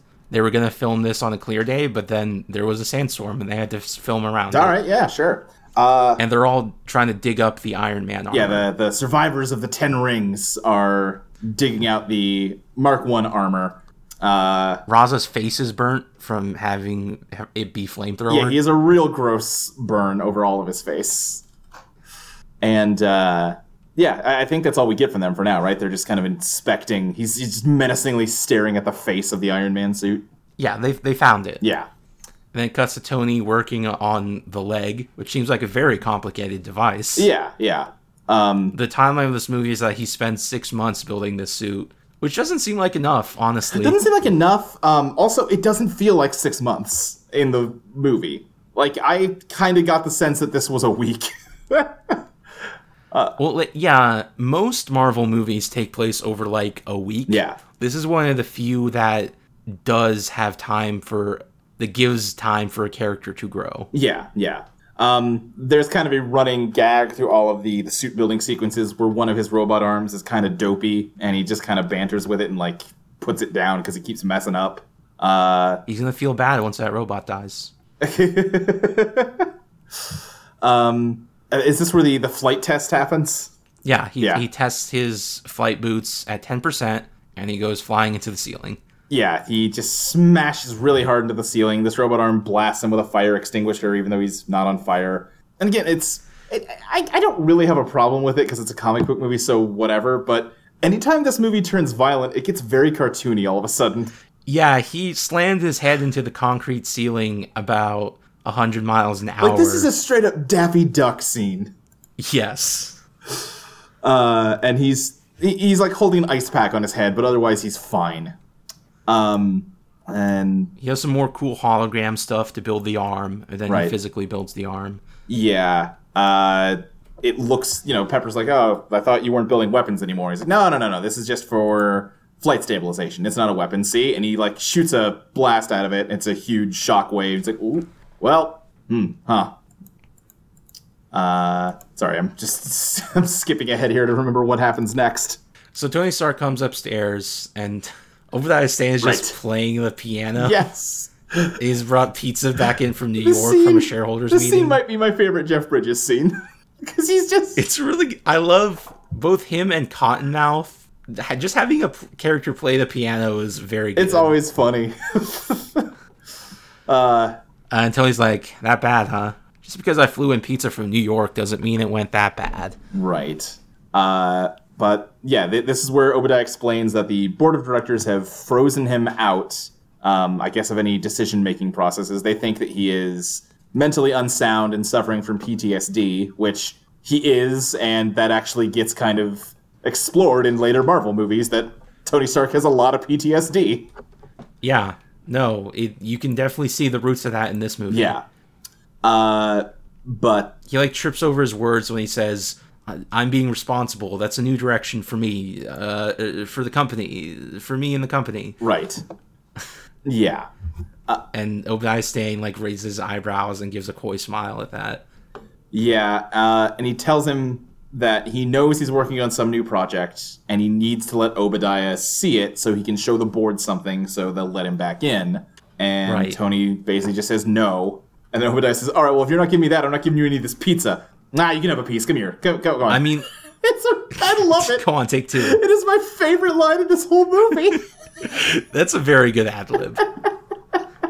Because he go, it's this. Like I said, he's just a grumpy uncle where he's like mad at him, but ah, you're a good kid. Have some pizza. I like okay. So divorced from the fact that Obadiah Stane is evil. yeah, The situation he's got here is the CEO of the company wants to shut down production of the main product the company makes. Sure. And instead he wants to replace it with arc reactor research. yeah. But he's not letting anyone in on it. Yeah, this is where I would So say. like what's he supposed to do? yeah, I, I would say this is where Tony fucks up real bad. Like, just give him the plans to the miniature arc reactor. Like, that's not. I'm, I'm not clear on why he's so protective of that specifically. You know, the, the Iron Man suit stuff I get, but I don't know. I, I'm not quite sure I understand his thought process. uh, I think Tony just has trouble thinking outside of himself. Yeah, yeah, that might be all it is. But like, it was his idea to make the company about making arc reactors. Then he's like, okay, well, give us the plans and we'll start making arc reactors. No, bye. That's just just to get his dumb uncle off his back. Right. My uncle keeps coming in my basement and asking me to do my job. But Tony now has kind of the full skeleton of the Iron Man suit set up. He's got the, the arms and the legs. And uh, he's learned from last time. Now he's only going to put 1% power out. And he's kind of unsteady, but he starts flying around his garage. He does melt one of his fancy cars with the jets of his boots. Um, but he lands and, you know, gives a good trailer line where he goes, Yeah, I can fly. And his dummy robot keeps trying to spray him with fire extinguisher, and he keeps like saying, "No, you're gonna freak me out if you point that thing at me." Right. And yeah, like I said all this is cute and fun to watch, and I, like it's it's charming. But again, like Tony's done growing as a character for this movie. I mean, like he got home at like 40 minutes in the movie, and now we're an hour in. Let him have 20 minutes of. I'll let Fun. him have twenty minutes of fun, but uh, but he's gonna keep not growing. I mean, okay. I mean. Mo- stories are generally anchored on the main character's emotional arc, and Tony's is finished. And now it's just an hour of man, Iron Man's cool, and Iron Man cool. Let's watch Iron He Man still be has cool. to have a conflict with his uncle. He still has to go on missions and deal with that. He has him and Pepper. Yeah, but uh, yeah, I don't know. It it this movie stops working for me here. Um, So he finally has like a full body Iron Man suit, the Mark II. yeah, It's painted silver. You get the first shot of like him in the darkness of the suit with his heads up display in front of him, yeah, which is a good conceit to keep his face in the movie. yeah, definitely. You know, it's not. That was a big problem with superhero movies before this. Is uh, like the Spider-Man movies do this a lot, where uh, like the the Sam Raimi Spider-Man movies, where he's got to always dramatically rip his mask off when they need him to emote in a Yes. scene. Uh, so yeah, th- this was a good idea to let uh, Robert Downey Jr. continue to emote while he's Iron Man. So he's going to do a test flight, and Jarvis says, We still have to do a million terabytes of calculations Right. before we're ready. still gonna do But a Tony wants to do it bajillion 'cause tests. He's a reckless boy. Please, sir, we need to do at least 15 cajillion more tests before you can do a test flight. I want to I wanna look up the exact number. Okay, yeah. It's it's some crazy number of terabytes. I, I think I remember it not actually being that high. Yeah, it, it, it's not like. It, it's actually probably a reasonable amount. Uh, oh, he just says there's still terabytes of calculations. Okay. Yeah, well, like that's sure. that's believable, honestly. Um, because this is a real complicated physics problem he's given his computer butler. But uh, I mean, yes, it is.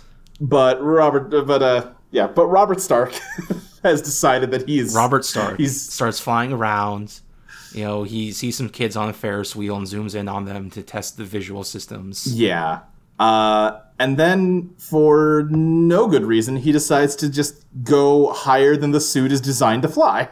Well, he wants to see how high he can go. Yeah, yeah, but the computer that he's got in the suit is like, I know how high you can go. It's this high. Don't go higher than this, please. Well, that's the theoretical data. He needs experimental data. Mm-hmm. Okay. Well, he uh, he keeps pushing it higher, and the suit ices up. Uh, the whole thing shuts down. He's got some manual knob he turns to like start busting ice off the suit, and he like just barely regains control in time to start flying again before he smashes into the pavement and dies. Yeah, he he makes a car swerve off the road as he barely boosts out of the pavement. Yeah.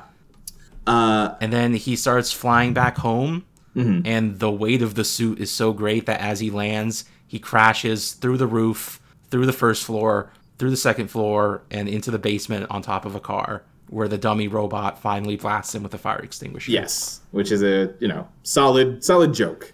A good Daffy Duck gag. Exactly.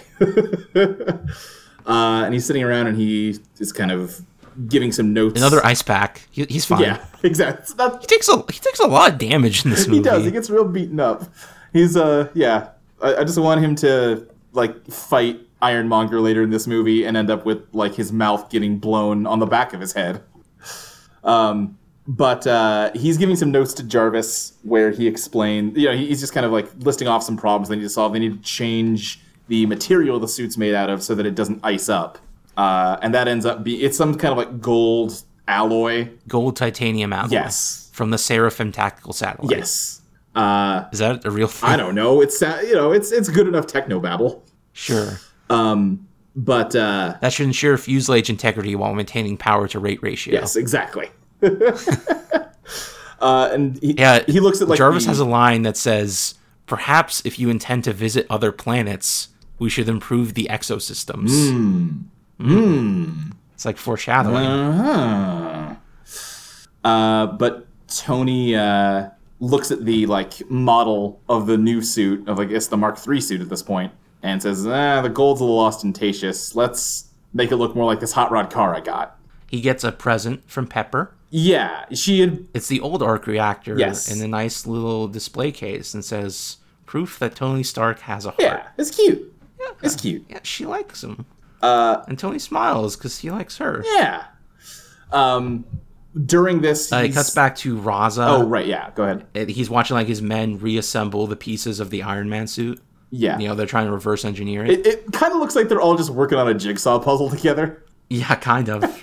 It just seems like a fun Saturday night. he's just like staring at it with a zig cigarette in his hand. Yeah.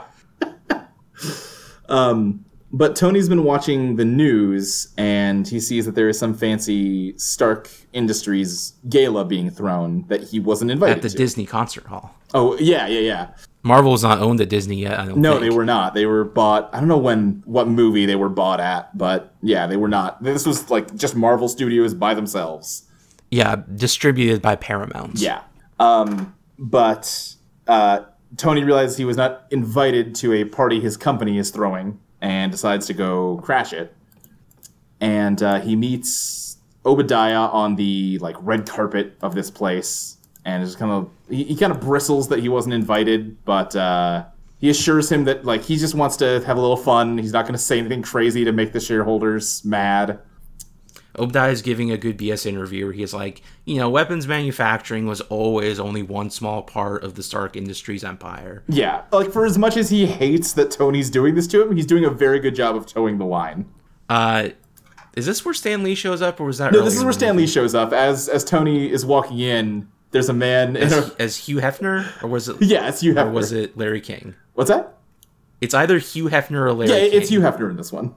Okay, it must be Larry King in the next one. Uh, no, in the next one, the next one's the Incredible Hulk. That's where. Oh, you mean the next Iron? I mean Iron Man Okay, too, yeah, yeah. Luke. Because the Incredible Hulk is maybe my favorite Stanley cameo. it's it's the most plot critical one. Here's the second appearance of Agent Phil Coulson. Yes, uh, where he like kind of walks up to Tony at the bar, gives him the the long version of Shield's name, which I, I'm into your interpretation that it, he's making it kind of droning on purpose, so everyone's like, "Where was that guy from again?" I don't know. He was some government guy. I, I like that. Yeah, Yeah, he wants to be nondescript as I, I like that interpretation. So they they do set up a meeting for the 24th at 7 p.m. Yes. And then he says, you know, go to my assistant. She'll work out the details. And he turns around and he sees Pepper in a dress with no bag. Damn. Yeah, and he's he's completely just kind of enthralled by her and walks over to uh, have a dance with her. And she He is starts. Yeah, she's she's very hesitant about doing this. she's plainly like nervous, smiling and laughing the whole time. Yeah. And, and again, at, at some point, the Swiss just got flipped, and now they are love interests for each other in a way that eh, I don't know. I don't know. I feel like this is a realistic, like slow progression, Yeah, I, I don't know. I like between from where they were at the beginning of the movie to like the surgery scene to the Tony Stark does have a heart to this. I, again, Uh, I think the biggest the, the reason it doesn't work for me is because he is such a piece of shit at the start of the movie, and she Right. is the first and foremost witness to how big of a piece of shit he is. So I, it- it's just hard for me to make the leap that she would be like, ah, even though you treat human beings like garbage, I'm kind of into you. Right. You can't really frame Pepper as like Tony's conscience because she enabled him essentially for years. Right. Yeah, I, I don't know. It's it, it elements of it work, but something about it just rings kind of hollow to me. I don't know. Um, So they go out to get some air, and Pepper has a conversation like, "You're my boss, and you have a reputation with women. Mm-hmm. Like this is gonna affect my relationship with my coworkers, right. Yeah. which is all reasonable." also mentioned she forgot to wear deodorant today. yes, which- she does mention that. Yeah. um. Yeah, she does have a line about like how like everyone knows how you treat women, and now you're kind of flirting with me, and that's not going to be great for my reputation. Um, but then they lean into almost kiss, and they break it off, and Tony goes to get her a drink, and just leaves her up on the roof. And while he is ordering her a drink, where she With extra olives, like at least like three at least olives. three olives. uh, he gets accosted by the reporter from the beginning of the movie, who uh, is kind of calling him out and accusing him, accusing his like good guy turn to be a bunch of bullshit because a village. Uh, I'm, I don't remember the name of the village, but it's Golmira. It, Golmira. It's It's it's right. Jensen's It's village. Jensen's village uh, has just been attacked, and the attackers have been photographed using Stark weapons. And uh, Tony immediately takes the photos to Obadiah and says, "Like, "W- hey, buddy, are we like deliberately arming terrorists? Because I'd love to know it if we were. Would That is treason. that's not the best, buddy. Uh, and Obadiah kind of leans in and tells him to stop being naive. This is how the world works. And uh, he reveals. He mentions he's the one who filed the injunction against. them. right, exactly. So this this is where the turn. Yes, happens. this is Obadiah's turn. Uh, we did leave out the line uh, during the the earlier scene between those two, where he's trying to convince Tony to not get out of the weapons business. Where he says, "Come on, Tony, we're arms dealers, we're ironmongers," and that's the only uh, like reference to his supervillain name in this movie. This is still kind Yeah, of I guess so. this is still kind of from the era where a lot of movie makers were embarrassed to have supervillains have supervillain names. So they just had to kind of like come up with excuses for why they have those names. They kind of still do that in recent movies. like, I don't think the Vulture is ever del- explicitly called the Vulture in Spider-Man. like, right. It's just he's a scavenger and you can kind of connect the dots. yeah. Um, So Tony is back at home. He's like s- screwing in a screw on his arm and he's watching the TV repo- report on what's going on in Golmira. Yeah. Uh, yeah, just kind of furiously tuning his arm. And uh, he suits up and flies across the world. And there's like, you get this scene of. Uh, is it they're gonna kill the dad for almost for trying to like pr- to protect the kid? Is that what's going on? Something. I don't know. They're yeah, evil. they're- it's bad guys, and it's it's Abu from the caves who I guess survived uh, Tony's onslaught. Um, I like the scene of Tony suiting up while he's very mad and staring directly at the camera. yeah, it's good. Um, but yeah, he flies in, It feels so like low tech compared to where he is these days. Yeah, yeah, That he has to stand there and have this complicated machine manually put different pieces right. on. Even by Iron Man two, he's very uh, upgraded from this. yeah. Um, but uh, yeah, it's just a cool fight scene where he's beating up all these guys. Uh, a tank kind of attacks him, and there's like a cool like action shot where he shoots a missile at the tank and then turns away slowly while it explodes. And Yeah, I like the sound design in this scene because it kind of goes quiet when he arrives. Yeah. And the only sounds are like the repulsor blasts and people landing against the wall. yeah, it, it's good. Um, he beats up all the the bad guys and just kind of throws Abu into the crowd of people he was uh, like rounding up, and he says, "He's all yours," and flies away. He he has like a voice filter on. Yeah, yeah. Which is conceit they only do in this movie. I guess because he still cares about maintaining a secret identity. Oh yeah, I guess that's true. I didn't really even I, in my head. It was just ah, he's talking out of a speaker, and it sounds a little distorted. Whatever, because it's not that much of a filter. No, it def- it's definitely distinct from his regular. No, you're voice. you're right. It is. Um, but he starts flying home. He saved the day. But But then a tank hits him out of the sky. Yeah. But then he shoots it with a rocket and walks away towards the Right. camera while it explodes behind yeah, him. and then in the tr- He also dodges another tank and shot. then in the trailer when he turns around, that's when the song Iron Man kicked in. oh, It yeah. was a Iron Man. it was, that was great. That was beautiful. Oh, thank you. Do you have a SoundCloud or something? I can go to listen to more of that. Uh, no, I do have a website. No, you should you should really get you should, you should get some more music out there, Crystal. Uh, Iron Man blows up all of his weapons. Yeah. And he flies away, and then the Air Force is like, hey, did we order anyone to blow up these weapons in the village? And they say, no, no one ordered this. Right. They they, spec- who did they it? specifically say that like the terrorists were using human shields, so we were told not to engage because we didn't want Right, the U.S. wouldn't do people to that. die. Yeah. Like like, again, like they got to give some excuses for why the United States is definitely not at all in any way even morally gray. They are the unambiguous good guys. They're just harangued. You know. Right. It. Uh, so Iron Man's flying home, but the Air Force sees there's a bogey in the air. Yeah. It's tiny. It looks like it's some kind of man, Yeah. some kind of Iron Man.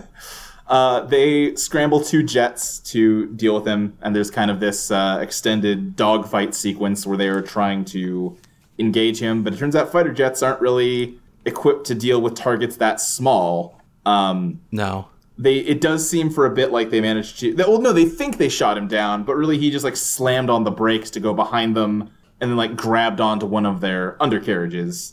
And this whole time he's on the phone with Rhodey, who's also in the room. Right. At some point, they've called Rodian, I guess, because they suspect maybe this is some experimental weaponry that they weren't briefed on. Right, he's like the expert on weapons development. Yeah. So Rhodey calls Stark because he knows Tony had some kind of secret something or other, and Tony gives some really half-assed like excuses. He's driving with the top right. down. That's why there's you know M- Mach One winds outside, uh, or he's out of breath because he's jogging, but he's also driving with the top down. Um, and then at some point, he eventually has to call Rhodey and be like, "No, listen, okay, it's me. Please don't let them murder me. Please, God." Yes. Uh, he they like try to sh- like shake him off the bottom of the jet, Hmm. and he goes flying into the air and hits the wing, which breaks it off. Yeah. Uh, and then, yeah, that jet starts to crash. The pilot ejects, but his parachute is jammed. So Iron Man has to fly down and uh, like m- like punch through the the like ripcord so the parachute deploys. Um, and they, you know, Rhodey's at this point just seems mostly bemused with all this. He's just like, "Oh, you crazy so and so, you, You owe me a jet. you owe me a jet, you goofball." and he's like, "What am I supposed to tell the press?" Uh, training exercise. That's a usual BS, right? Right? And Rhodey's like, "Well, He's like, "I don't think that's gonna cut it this time," and then it cuts to him saying, "It's a training exercise." Yes. Yeah. which is a good joke. It's a, yeah, it's a solid joke. Solid solid goofer. This is really the only scene in the movie where Tony's being like an active superhero. oh yeah, one hundred percent. Like he fights Stain later, but that's that's more of reactive. Yeah, I'm honestly not totally clear on what Tony's big picture plan is at this juncture, you know? I think he mostly wants to blow up his weapons that are out there. Yeah, yeah, that might be kind of the, the entire scope of what he wants to do. Um 'cause because yeah, he definitely he's it's not a a Peter Parker thing where he like wants to go save the world. Like he he is a personal investment in this village because he knew a guy from there. Um And he's not like stopping bank robbers. He's Right. here to fight the war in Afghanistan. Right. Uh, this movie just has some really complicated politics. Uh, Obadiah Stane is watching this on TV with a. He, he looks a bit concerned. Yeah. I really like the room that he's in Uh, and his pajamas. yeah. God, Jeff Bridges is just so much fun in this movie. Yes. Um, yeah, it's it's it's good. So then cuts to Tony with all the machines trying to take his thing off. And it looks like it kind of hurts, and he's like wriggling around. And Pepper walks in on Yeah, him. th- there's like an implication that something got dented in a way that the suit won't come off now, uh, which seems Yeah. like a big design flaw. Well, it's only the Mark III. That's true. That's true. Um, do they like keep track of the the model numbers for the future movies? Oh, yes, they what do. mark is he up to in like Infinity War? Mark L. 50. Oh, okay. I like the idea that there are a lot of models that you don't even see in the movies. That he's just constantly iterating on this design. That- that's a good. The most recent touch. one is based on nanomachines. oh, okay. There's a really good scene where he's like in an extended fight and he starts like running out of nanomachines. He has to redirect them to protect critical par- critical parts of his body Oh, Wow. Okay. while exposing other parts. It's a good That's kind of a cool idea. Yeah. uh, so Pepper walks in on him and she seems concerned because there's bullet holes all over his armor. Right. He says, "This is not the worst thing you've caught me doing. I'm. Hmm. It's probably the weirdest. Probably the weirdest." So Jeff Bridges is in Afghanistan. Uh, he meets Raza, and Raza's like, "Well, he says something like, you should have killed Tony Stark when you had the chance.' Right. This is where we. Raza we- says, "You paid us trinkets to kill a prince." Yeah, th- this is where we now understand that like the Ten Rings have been working with Obadiah the entire time uh, to murder Tony Stark. Like it was clear that Obadiah was a bad guy from the last scene, but now we know like he's a bad guy, bad guy. yes. You know, he's not like as of the last scene, he was kind of that one shitty bored like executive from uh, Batman Begins. You know. yes. But now we know that he's, you know, a full on villain. Uh, and the idea is that they're going to. Raza wants him to make him some Iron Man suits based on the prototype design they've dug up. And in exchange, he will murder Tony Stark for him. And uh, Obadiah pulls out this weird little gadget uh, and reaches behind Sonic Taser. yeah, he like reaches behind his head and it emits like a high pitched noise that paralyzes Raza. And Obadiah has the line about how technology has always been the weak point of people in the Middle East because yeah. this movie's got some problems. Mm, yes, it does. I mean, they give that line to a bad guy, so it's okay. okay, well, Yeah, so uh, all the people in the camp get shot to death while they're paralyzed. yeah, like it just shows like Jeff Bridges walking out of this tent and he just kind of like gives a signal to his men and and you just hear gunshots start going off. Who, who, are- who are these men? Uh, you know, I I don't think it's a stretch to think that if he's like secretly dealing black market weapons to terrorists, he's also got like a black market mercenary group. Okay, I- I'm willing to buy that. sure. Uh, So then it's back to Pepper walking in on Tony. Yeah. He's saying he's working on the suit, and Pepper's like, you know, Tony, if you keep doing this, you're gonna you're gonna die. yeah, And Tony's like, the only thing I've left is the mission. This is what my life is now. right. Yeah, he he is completely committed to doing good guy stuff now. He's a superhero. God dang it. Yes. and he's kind of um, angry that everyone is turning against him now that he's trying to do the right thing question mark you know the right thing I finally know what I have to do. the right thing by this movie's uh, concept of morality i'm not there's probably Right, There's There's, probably- better things he there's could probably do. brighter things to do This is a very egotistical project. yeah it doesn't hmm.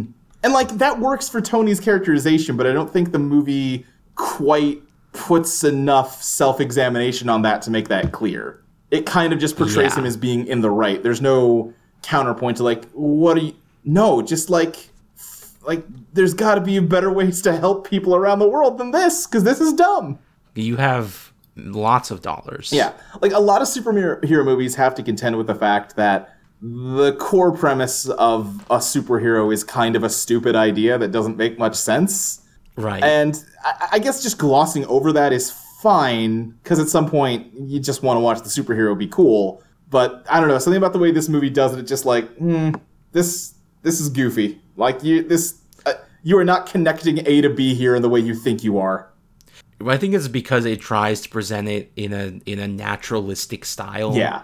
Like in the real world. Like even even Batman Begins, like the way they shot Gotham, Right. it, it was not really meant to be the real world. Right. Like Batman Begins is very grounded compared to say Batman Forever, but it's uh it's still very sort of abstract and like it's just this weird city that's kind of Chicago, but also it has this crazy jagged like slum area full of crazy people. Like th- th- there's a lot going on in Batman Begins, Uh huh. um, which I guess we'll discuss when we get to those bonus episodes. So Pepper says she quits because she can't be a part of this. She can't watch Tony kill himself. Yeah. And and that's when he gives her the big speech about how he's he's got to do the right thing and you, you stood by me while I was a piece of shit and now you're going to abandon me when I try to start redeeming myself. Which is a good point, It, actually. it absolutely is, yeah. Like regardless of whether his plan for redeeming himself makes any fucking sense, it's a good point. Um Uh, so is, is this where he gets her why is why is Pepper sent up to the office? Uh, he tells her that he needs some files from his computer, but he's probably locked out of it. So here's a little USB doohickey that will let you, that'll just automatically hack into it. You just gotta. okay, so it is his computer, but Stain is on it now, I guess. Uh, o- okay, so my. They, they gloss over it real quick. My understanding. It, it's definitely his computer because the screensaver is his, like, hot rod car that he was working on earlier on. I think he Right. is using that computer as a vector to get into the company's server to download all of Stain's files. That's Okay. what I think is supposed to be going on. Um, okay, I guess that makes Yeah. sense. but uh, yeah, so Pepper goes to the office. She plugs the USB drive in, and uh, I I like this fake computer interface yeah, where you can type in translate to translate a video. yes, uh, yeah, because this is where we get the video that we saw being recorded at the start, and this is where we learn again that this was not, even though it looked exactly like an Al Qaeda like hostage video, it was actually a video to Stain about how they were raising the price on assassinating Tony. God, talking about this just makes me appreciate Iron Man 3 more. Yeah, yeah, I Because that movie has a much better take on the war on terror. Okay. Yeah, I have not seen it. we'll get I've, to. I've heard people say it is like possibly the best one of these, at least one of Oh, one it of the is. better ones, at least. Uh, so I, I'm excited to get to that. Um, but yeah, so she starts downloading these files, and Obadiah shows up, and we get one of Hollywood's favorite things to do in the digital era, which is a scene where someone has to surreptitiously unplug a USB drive while a bad guy is watching them. Right. She puts like a newspaper over it. Right, yeah. Well, like Obadiah is giving just monologuing to her about like, oh, what are we gonna do about Tony? You're a really good like worker. And it's like it's playing with this tension of it's not clear if he has caught her in the act or if he is just being friendly. Um, it's Right. like playing ominous music, and we know that he's a bad guy, but none of his dialogue is directly threatening. But that's kind of how he's been the whole time, so who knows? But so, like this is not his office, right? no, it's Tony's office. So he's just coming in and drinking Tony's liquor. Yeah, yeah, because he, he mentions like as he pours a glass, like ah, Tony always gets the best stuff. okay. yeah. sure. Uh, and then uh, she yeah puts a newspaper over the drive and yanks it out. And as she's walking out, he goes, "Is that today's paper?" And it's like, "Oh shit, busted!" But she kind of slips the drive into her purse or whatever, and he just mentions like he'd like it because he wants to do the puzzle. And uh, she walks away, and he immediately turns around to look at the computer and sees that a bunch of files were accessed, and he gets mad and then he marches down to the r&d department and we get the best line in the entire movie second only possibly to jeff bridges offering uh, tony stark two slices of pizza Yes. which is uh, the engineers try to tell him it is impossible to miniaturize the arc reactor in the way he wants them Sir, to the technology it doesn't actually exist. and then he yells at the top of his lungs tony stark built this in a cave with a box of scraps Well, I'm not Tony. Stark. like the most quoted line from this movie just be That line actually was in the script. Yeah, okay, okay. Um, it's just the way Jeff Bridges delivers this line is so pitch perfect. He's so mad about something so stupid. I mean, I love it. I lo- he's a I love Jeff Bridges. yeah. I love Obadiah. Stane. yeah, he's a terrific actor, and he does this role very well. Um, even if eh, this is the part of the movie where I think Obadiah Stane starts to become a little bit of a problem for it, uh, which we'll get into once he's he's a little later. So Pepper's kind of fast walking downstairs to get back to Toby, and Agent Phil Coulson is waiting there. He's like, "Did you forget about our meeting?" Yeah. He's like, "Yeah, we're gonna have it right now. Come walk with me right now." Yes. Uh, she calls Tony, and uh, as he's And picking, Tony's phone again is not a smartphone. nope, it's It does. It doesn't even look very advanced for the time. no, it's like a Nokia f- flip phone where like the screen rotates horizontally. yeah. Um, but as he's answering it, uh, you just see the the sonic taser thing come in from off screen and paralyze him. And Obadiah is there, and uh, he explains that you know. well, he mentions you remember this thing, right? Oh right, It's a shame the government never approved it. Yeah, yeah.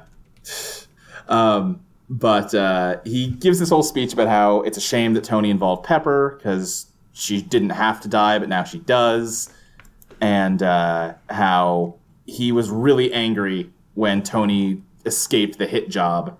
But now, yeah, but also he was a little anxious that he was murdering his goose. But he, it turns out he had laid one more golden egg for him, and he rips the arc. I love this whole scene. It's a good scene. It's really good. I love his device for removing the arc reactor and how it Oh, like yeah. burns his shirt and the steam goes Right, out. yeah, he's just got this weird pincer thing that just kind of slurps the arc reactor up into it. I love his speech, even though it doesn't make much sense because it was clearly improvised. Right, yeah. He says, You think just because you have an idea, it belongs to you? Your father gave us the atomic bomb. Where would we be if he was as selfish as you? Like, yeah, what? God, uh, yeah. you telling me that all the dialogue in this movie is improvised, on one hand, makes me understand some of my issues with this movie a lot better. On another hand, makes me more impressed with the movie. But then on a third hand, makes me like, well, why'd you do that? Write the dialogue so that it's good. I mean, it is good. I, I think it's delivered very well. I think the actual words on the page are pretty iffy. Uh, so, yeah, Tony is very pale and he's dying because he doesn't have a thing protecting his heart anymore. Yeah, they don't really explain ever exactly how much time he has to live without a magnet in his chest, other than not very much. I'm trying to remember, they don't, they kind of don't mind that for drama in any future movies, right? It's just kind of like, by Iron Man 2, it's just a done deal that, like, oh no, don't worry about it. Like, I'm not gonna, the magnet thing is, it's squared away. Well, I mean, one of the core premises of Iron Man 2 is that, like, the palladium in the arc reactor is poisoning him. Oh, right. Yes. Yeah. Yeah, yeah, but But by Iron Man 3, it's they don't do anything. Yeah, well, he just built a new one in Iron Man 2, right? That's why it's triangular now. Yeah. Yeah. Uh, yeah. It- like, you, you see that and you think that that's an easy thing for them to mine for drama. Like, anytime they want a scene to be more tense, just have someone steal the arc reactor from his chest. But they, they don't go to that well, really. So Pepper calls Rhodey. She mentions that, like, Obadiah paid to kill him. You need to get over here right now because I'm marching with a bunch of S.H.I.E.L.D. E agents to go arrest Yeah. him. Uh, Uh, Tony Stark is dying and he goes down to his lab. He's, like, struggling to walk. right. And he kind of. He's trying to get to, he's crawling to get to the heart that, uh, that Pepper l- left for Yeah, him. the, the one that proves he has a heart. Uh, he. but he just can't reach it and he collapses on the floor. Yeah. But then. But then the dummy robot gets it to him. Yeah, and it's. I I think this is one of the most effective scenes in the movie after the cave because it's you're s Yeah. like you're paying off the all the setup with the dummy robot, and it's this nice moment where like the literal events of the movie tie into like the thematics and like the character interactions where oh he's saved because he's built the he's started to build up his relationship with Pepper and like literally this thing that says it's proof that he has a heart is the thing he manages to do like put inside himself to go save the day It's a well done piece of screenwriting. yeah th- this this moment is really solid i just wish it wasn't floating in gray uh, for on all sides so Obadiah goes to his o- ironmonger suit that he's built. Like the whole suit itself is done. The problem is just that there's no power source. right yeah yeah um so he just plugs the uh, the arc reactor right in there um, it looks a lot more like the mark one suit he obviously has not done all the iteration that Tony's already done on it. Um, he's Right. kind of beefed it up more. And uh, I think at this point, what is it? Rhodey calls Tony, and uh, Yeah, Rhodey goes down to the R and D Oh, lab right, and yeah. finds Tony passed out, and he wakes him up. And Tony's like, "We have to go save Pepper." yeah, uh, Rhodey's like, well, no, she- she's he's yeah, she's with a bunch of agents. They're gonna go arrest uh, Obadiah, and he's like, that's not gonna be enough, because he has a big right? suit. And And like Pepper saw the plans for the suit on the computer, yeah, so I don't know why she's not expecting this. well, you know, maybe she doesn't think it's finished, or yeah, who knows? Um, but Phil Coulson blows up the door. yeah, Pepper's like, "Oh, is that gonna pick the door? Is it a super spy device? No, it just blows the Yeah, door." you know what? This is absolutely an improv kind of scene where she's just mumbling Yes. about, oh, what do you got there? Some kind of little gizmo? What is that going to hack the door or something? That's cool. Oh, stand by. Okay. no, no, Phil Coulson, why aren't you yes anding me? It should be. It's it's a lockpick. So uh, Tony starts suiting up in front of Rhodey, and Rhodey says, "That's the coolest thing I've ever seen." Yeah. And as Tony flies up out of the ceiling, he turns and sees the Mark II suit, Yes. and then he turns back and says, "Next time." Next baby." time, baby. Don't worry, Terrence Howard. You're going to be in an Iron Man suit in the next movie. Don't you worry. Why didn't he just put it on?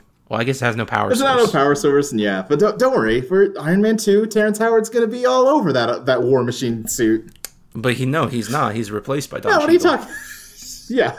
Uh, uh, I don't know. They're, they're So Coulson marches Pepper and the agents through the dark lab, yeah, and then like Obadiah's eyes glow in the darkness. yeah. They really try and play this up and make it spooky. There's a cool scene where Pepper's like running through the lab, and you just see Obadiah messing up the agents behind her. Yeah, yeah, yeah. Uh, we're not going to get to see it until a little later, but I do like that instead of being like a suit of armor, oh, the Ironmonger suit is more of like a mecha. Like he's got a little cockpit in there with like hand controls. Yeah, like it, it doesn't it doesn't conform to the shape of his body the way the Iron Man Right. suit He- does. he's kind of he's kind of got like Doctor Robotnik's egg pod in there, and he's just sitting in that inside the chest. yeah, the the legs of the Ironmonger are kind of stubby. Yeah, yeah. Uh, but uh, I'm trying to remember the sequence of events here while I scrub this movie ahead So furiously. Tony flies in and he crashes into the Ironmonger, and they both end up on the freeway. yeah, and uh, then we get uh, sort of long fight with the Ironmonger. That's not that exciting. No, it isn't that good of an It's action. a little bit of a wet blanket to end this movie on. Uh, Ironmonger picks up a car. And he's gonna smash Tony Stark with it, even though there's a family, yeah. because he's an evil. Right. man. Obadiah has a line at some point where he like lifts Tony up. He's like, "I've always been lifting you up," and then he throws him on the ground. It's Uh, Tony hits him with the Unibeam to knock him back, and then he catches the car. yeah, Then the mom driving the car is freaking out and runs over him. Understandable. understandably. Um, And there's a whole running tension throughout this fight that this is running on the old arc reactor, which was never designed to power a suit of this complexity. right. So Tony's battery So is he doesn't is have a whole lot of draining power left. fast. Right. Like that old arc reactor could only power the Mark One suit for 15 minutes. They said. Um, I, I feel like uh, again, this is not a very good action scene, but I think it's also they made Obadiah Stane a really good bad guy who's not the kind of bad guy that you defeat by punching real good. Like he is a scheming dude with a lot of like backdoor plans and stuff. And the fact that he would just get inside a metal suit and start punching dudes doesn't it doesn't make a ton of sense. Yeah. What exactly is his long term plan? There- He here? doesn't have one. Like if he kills Tony Stark, what's he gonna No, do? nothing. Like, regardless, he has been exposed at this point. Like, uh, the only plan, I guess, at this point would be to use the suit to flee the country and then start up, like, a black market arms dealer. But, like, they don't explain any of that. That's me guessing. I- It's it's Right. really sloppy, and it's a situation where yeah, he's he's a really good. Obadiah is a great counterpoint to Tony Stark in this movie, but Ironmonger is not a good counterpoint to Iron Man in this movie, and Yeah. it's it it is another one of this movie's really big flaws. Like I think everyone agrees, like eh, the fight at the end's dumb. I had fun watching it, but then it just gets stupid. Uh, Tony Stark starts flying away, Yeah.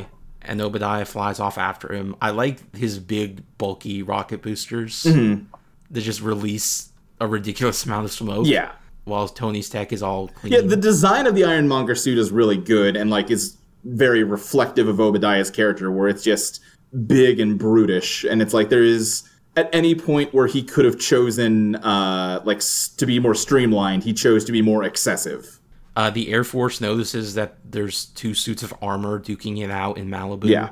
But Rhodey tells him it's just a training exercise. Right. Mm-hmm. Uh, I do like that it's the same control room monitoring uh, Malibu as uh, was monitoring Afghanistan. You know. I mean, yeah, why not?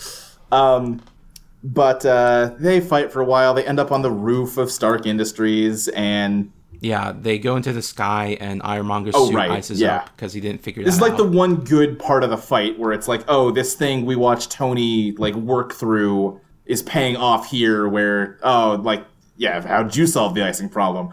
Icing problem? Whoa! And then he falls. It's pretty good. But uh, yeah, they end, and Tony Stark is at 1% power. yeah. Uh, So he just crash lands on the roof. Right. Same place that the Ironmonger landed and didn't. die. And uh, he gets in contact with Pepper and tells her that she needs to rig up the arc reactor to blow, basically, and uh, it will fry everything on the roof. So, you know, that'll kill Stain, and he can clear the roof before that happens. Him and Ironmonger get in a fight. Tony's like on the edge of a of the roof, and blah blah. blah. yeah, Tony has like physically gotten in the back of a suit and ripped out a bunch of wires. Right. So his targeting system is fried. So he tries to like manually hit Tony Right. while he's sitting above the. And arc he is just the reactor. worst shot in the world, which they don't comment on, but it's very funny to me. I mean, it's probably pretty hard to aim. Yeah, but they're like 10 feet apart. and he shoots a lot and he misses every time. Um, yeah, and then like uh, the arc reactor goes off and Obadiah dies, and that's that's it. That's the fight. It's it's bad. I don't know. It's, I mean, it's fine. Uh, that's I guess that's more what I mean. It's it's just whatever. Like I I don't hate it, but it's I I, I think this movie starts really strong and then just goes downhill from there. I like that the it doesn't initially fry them. It just like concussively forces them out, Yeah, and then Obadiah falls into the reactor. Sure. and that's what kills him. Sure. Yeah. Yeah. Yeah. Uh, but yeah, that's that's that. And then Tony is getting ready for his next press conference. Um, he has talked to Phil Coulson, um, who has given him like uh some cue cards to go off of for an alibi on how that was not him because he's got to protect that secret identity. But uh, Shield, as he now refers to his organization, is going to be in touch. They they want to talk to him some more about Iron Man, which is a name that he was given by the newspapers. Yes. And he like has this like quip about, well, it's not technically accurate. It's more of a gold titanium alloy. But it's snappy. I like it. Iron Man. Um, Uh, they he has some banter with Pepper. It's like you know, if I were Iron Man, I'd have this girlfriend who knew my true identity. She'd be a wreck because she'd always be worried about me, yet so proud of the man I'd become, and she'd be so conflicted. But that would only make her more crazy about me. Mm-hmm. yeah, yeah. and he says, "Tell me you never think about that night." And Pepper has a good response. Would It's you were just oh the, the night where we danced and then went on the roof and asked you to get me a drink and you never came back? yeah, Uh, which I like because if you're just following the dramatic beats of the movie, you do kind of forget that he just ditched her. right. Uh, So yeah. at the end of this movie, they're not in a relationship, but they're Right. like you said, flirting with the idea Right, which, of being. like I said, in I, I do like that. I think that does make their arc a little easier to swallow, that they don't even have, like, a kiss. But, eh, it, it still doesn't, it still feels weird to me. But, you know, it's it's far from my biggest complaint with this movie. Um, love. so Tony Stark's giving a speech. I like the way the scene is framed because everyone's wearing like black suits, and then Christine Everhart is in the front with gray, so she really stands out. Yeah, yeah.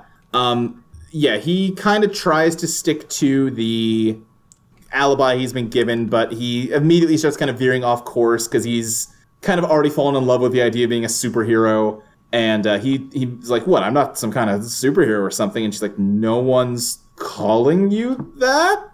And uh, the movie ends on a line that I think was really surprising to people at the time because he just the, the final line of the movie goes, ah, "The truth is, I am Iron Man," and then they all like start you know jumping up for questions, and it just cuts to credits. And like It's a good ending. really strong He says ending. it directly to the camera. yeah, as it- well. it's a really good way to end this movie off. And again, like I can't think of a big superhero movie from before this where the, like the secret identity wasn't a huge source of drama. You know?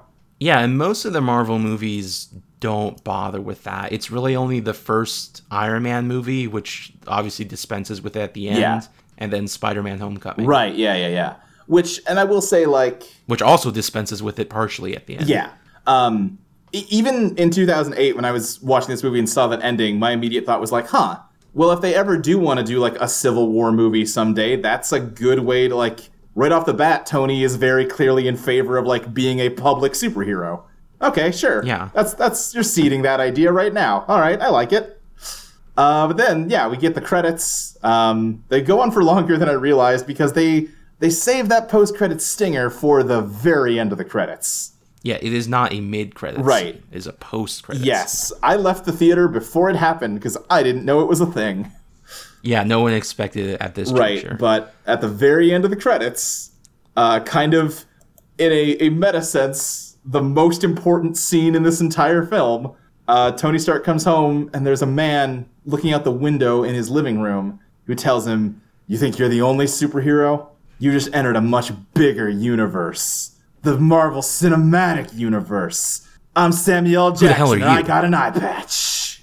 Nick Fury, director of Shield. E I'm here to talk to you about the Avenger. Initiative. Right, and then just like a musical It sting. does say Avenger singular. yeah, yeah, yeah. Uh, and then just like a musical sting, and it's done. And that is a pretty wild moment, especially knowing like where it goes. Ten years later, we got we got like a billion superheroes all in one movie. Crystal, Yeah, they put them all put together. them all together. Like Even Christine Everhart got to do more Like- uh, stuff. She got like a, a YouTube like series. chocolate and peanut butter and raspberry jam and mustard and you know all the flavors that everyone loves. Ugh, that's Iron Man one. That's how, how'd you feel about Iron Man? I one? again, I I like the beginning of it a lot. Um, I have little quibbles with it throughout that I think I could excuse, if not for again. I think Tony's character arc is completely resolved halfway through, and the rest of the movie is just him being charming, which is fun to watch, but very vapid. And I think this movie's entire thematic thrust of like being anti-war really falls apart when it shies away from criticizing the U.S. military at every juncture. yeah, I think I'd probably agree with all of that. like it's it's fun to watch, but it's not it, it's not substantive in the way that I would kind of wish it would be. It's a, a good, good, solid low B. Yeah. An, an 80. Yeah, I, I think that is a fair evaluation of this movie. Where would you rank it relative to the other movies that we've seen? Uh, Out of the ones we've seen and covered so far, I think that might be a little harsh. I think it's the worst one we've seen so far. I'm going to have to say it's the best one, Luke. Well, agree to disagree, I guess. Uh, do we have any other segments on this show? Do we do questions at the end of this? We haven't decided I anything about this show. completely forgot to put out a question call. You want me to just put one out Yeah, right we now? could, and just cut out while we sit around waiting for questions to come up. I forgot the bit I was planning to do, which was to refer to him exclusively as Iron Man this entire time, and just pretend like that's how I pronounce it. I don't Why? know. it seemed funny at the time. I don't know, Luke, you got any questions for the Uh, I'm podcast? trying to think here. Um, I- I, I guess you know what my sort of overarching question. We kind of agree on the ranking of this movie as kind of a low B. What What would you say is your favorite Marvel movie? I guess Iron Man three, right? Age of Ultron. Oh, A- Age of Ultron. Okay. Um, what grade would you give that one? A uh, A. Okay. Okay. Because the, the thing I was kind of struggling with about this was am I holding this movie to a higher standard than other people? And like that's where the confusion is coming from, where people are just like, nah, they're dumb fun. Whatever. I like them. Stop being so picky. Or is it like, no, these are legitimately really f- good movies that, you know, obviously they're popcorn movies, but, you know, that can still aspire to a certain level of quality. But okay, if that is if that is the if we're calling Age of Ultron an A, then this is gonna be a wild ride. Oh, well, I'm use I use a simple five star. Okay, all right, yeah. If we want to rate him on five stars, then wh- what would we call Iron Man? Like a three? It'd be will be a four if it's a B. I guess that's true. Okay. I'm I might put it at three these days. I don't know. Yeah, yeah, I'm feeling really on the border of three and four. yeah. See, I, I would almost. That's almost why I want to go with more of a, uh, a f- like almost a ten star. Or like like I said, I, I like letter grades because like yeah, I would say yeah, like B minus. Um, whereas you would give Age of Ultron five stars. Great movie. you know, no no meaning, no big complaints. Well, I don't know that I don't have any big complaints. Okay, okay. Uh, yeah, man, I've got nothing but big complaints. I hate that movie so much, Crystal. Yeah, a lot of people do. That'll be a It's fun so episode. bad. It's good though, is the thing. The resolution of the movie is I'm gonna do the same thing that got us in trouble, but it's just gonna work this time for no reason. Okay, come on. We'll get into it. We'll get to it in a few months. I'm kind of excited to rewatch The Incredible Hulk. I have not really even thought about that movie since I saw it in theaters. Right? It's the forgotten. Right, yeah, one. because Ed Norton just yeah stopped being in these movies. I I kind of remember it being a similar issue with this one where I like the beginning and then it gets dumb at the end. that seems to be a frequent issue people have with Marvel. Yeah, films. they kind of have a hard time with endings. I, I'm actually interested. Okay. Yeah. Oh, you got a question? Okay, Yeah. what do we got? First one comes in from Dungeon Envy. Okay. Mm. When does Tony kiss Steve Rogers? Well, if, if Civil War is their breakup movie, then it has to happen before that, right? You think they kissed? I I'm open to the possibility that they kissed at the very least. I don't know that they ever did. Hmm. They might not have. Yeah, I don't know. Who who, who do you ship in, in the MCU, Crystal? Oh, it's got to be Stucky. Oh, oh, sure, yeah, th- uh, yeah. That that seems like a pretty standard ship uh, for you know good reason. I mean, he does a lot of stuff for Bucky. Also, man, that is not a great ship name. You don't like Stucky? I mean, it just it's. I, I think Stucky's is like a Denny's knockoff in some TV show. you know who my crack ship is? Who? Yondu and Rocket Raccoon. Now, who is Yondu again? Yondu is the blue man. You got to give me more than that. He has an arrow that he moves with his oh, mind. oh, okay. Uh, Star Lord's like adoptive dad. Okay, Yeah. yes. Now, uh, this is me revealing my lack of fandom knowledge. By crack ship, what do you mean exactly? Now that is, that is a ship that is considered a bit out Okay, there. okay, It is the opposite of a cannon ship. sure. Okay. Even though I think there is textual evidence in the film for Would this you say ship. that is more of a Volume 2 thing? Because I don't remember them interacting much in Volume 1. Oh yes, it is entirely. Okay, yeah, I haven't involuntary. seen Volume 2. Um, It's the best Guardians movie. Okay. Yeah. Yeah. Yeah. Uh, it- th- that's a weird one because it seems very divisive. Like I've seen people that really like it and people that think it's garbage. So I am curious where I'll land on it. Question comes in from uh, Tabletop Mm-hmm. Gamera. Do you really think that just because you have an idea, it belongs to you?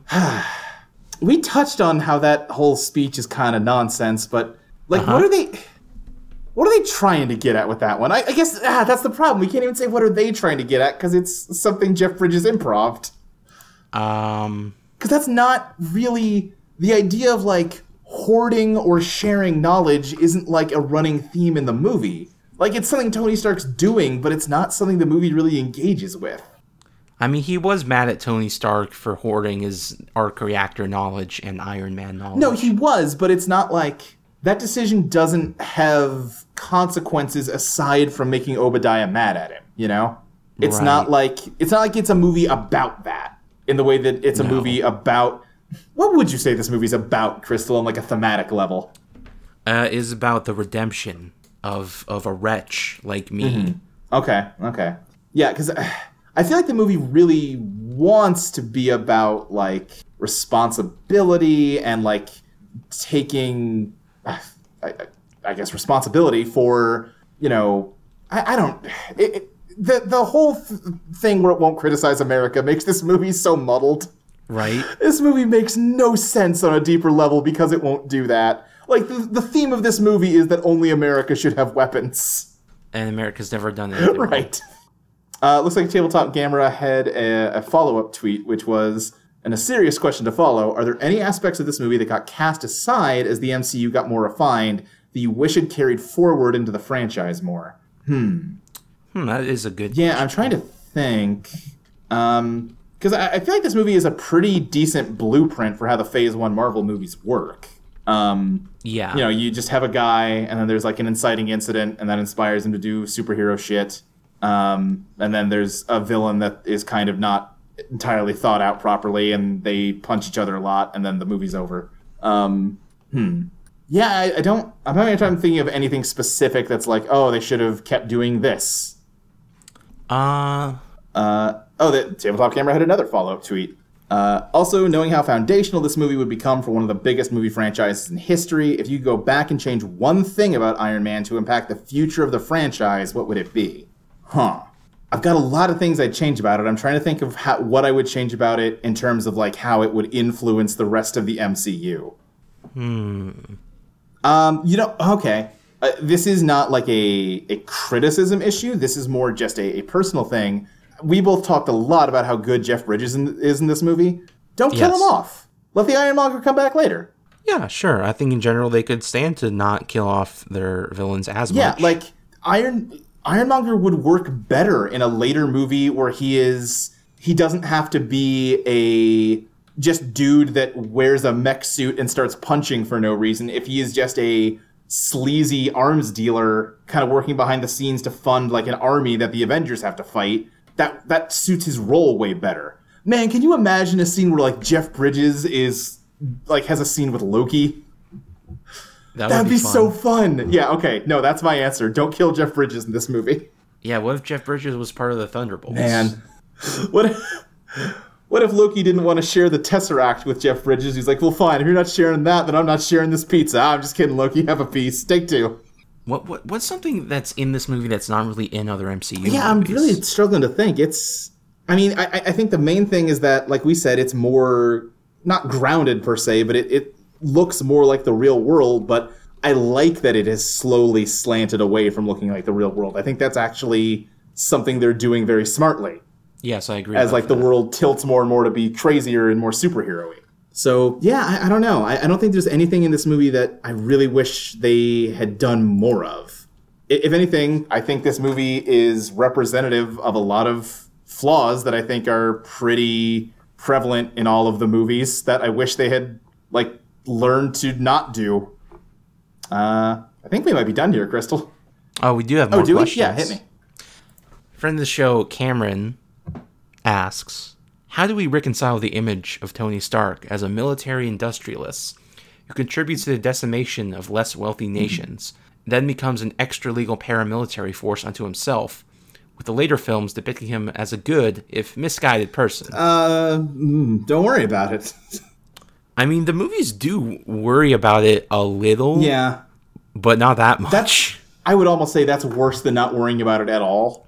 Because if you just ignore it, then it's like, all right, fine, we're just having fun, we're having comic book fun, whatever. But if you point out that you're failing to adequately address an issue, now I'm thinking about it. You know?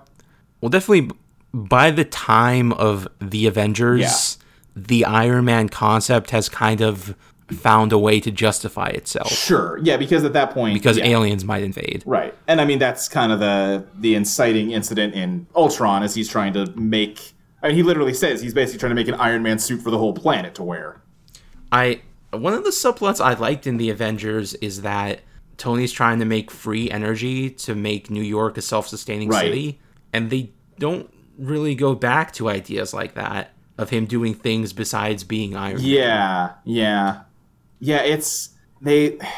It gets back to the complaint we've we've brought up over and over again about this movie is that it's just it it brushes up against a lot of complicated issues about the role of the military and like the way capitalism interacts with it. But also, it's gotta sell in America, so it can't be too critical. Final question comes from Jahuga Rose. Okay. With that cave maid suit, how'd he cover his jump? is there pinching in that region? Oh, I bet there was a lot of pinching on that suit. Well, they show he has like that undersuit that's all like kind of like leather bulletproof armor, right? I mean, you just make a plate over the junk. It's not that hard. I guess that's true too. You just put a cup on. yeah.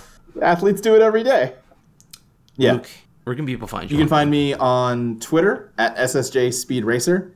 Uh, you can find me on Audio Entropy on a whole mess of podcasts. Uh, I do Totally Reprise, which is a retrospective on the children's cartoon Totally Spies. Uh, I do uh, Let Me Tell You About Homestuck, where we kind of turn the, the hit webcomic Homestuck into a quasi audiobook. Uh, we- I, you and me both do Let's Place, which is a podcast where we rank every video game ever made according to quality. Um, and uh, on Saturday nights at 9 p.m. Central, you can tune into Audio Entropy's YouTube channel where we live stream Silver Pines, which is an RPG campaign that I GM. What about you, Crystal? Where can people find you? You can find me at Arcane Crystal. You can find me on Let's Plays. You can also find me on the Book of Medora podcast, where we discuss Zelda lore. Fantastic. Uh, Luke, you want to hear a joke about Iron Man? sure. This comes in from jokesforus.com slash people jokes slash comic book jokes slash Iron Man jokes dot html. That's a great URL. Hit me. What is it called when Iron Man does a cartwheel? I don't know, Crystal. What is it called when Iron Man does a cartwheel? A Ferris wheel. What? A Ferris wheel. I don't get it. Because Ferris, You just keep saying Ferris more. I don't. F E R R O U S. Oh, oh, like is in Fe, like the ah. ah, ah. Okay, goodbye, everybody. Goodbye, everyone.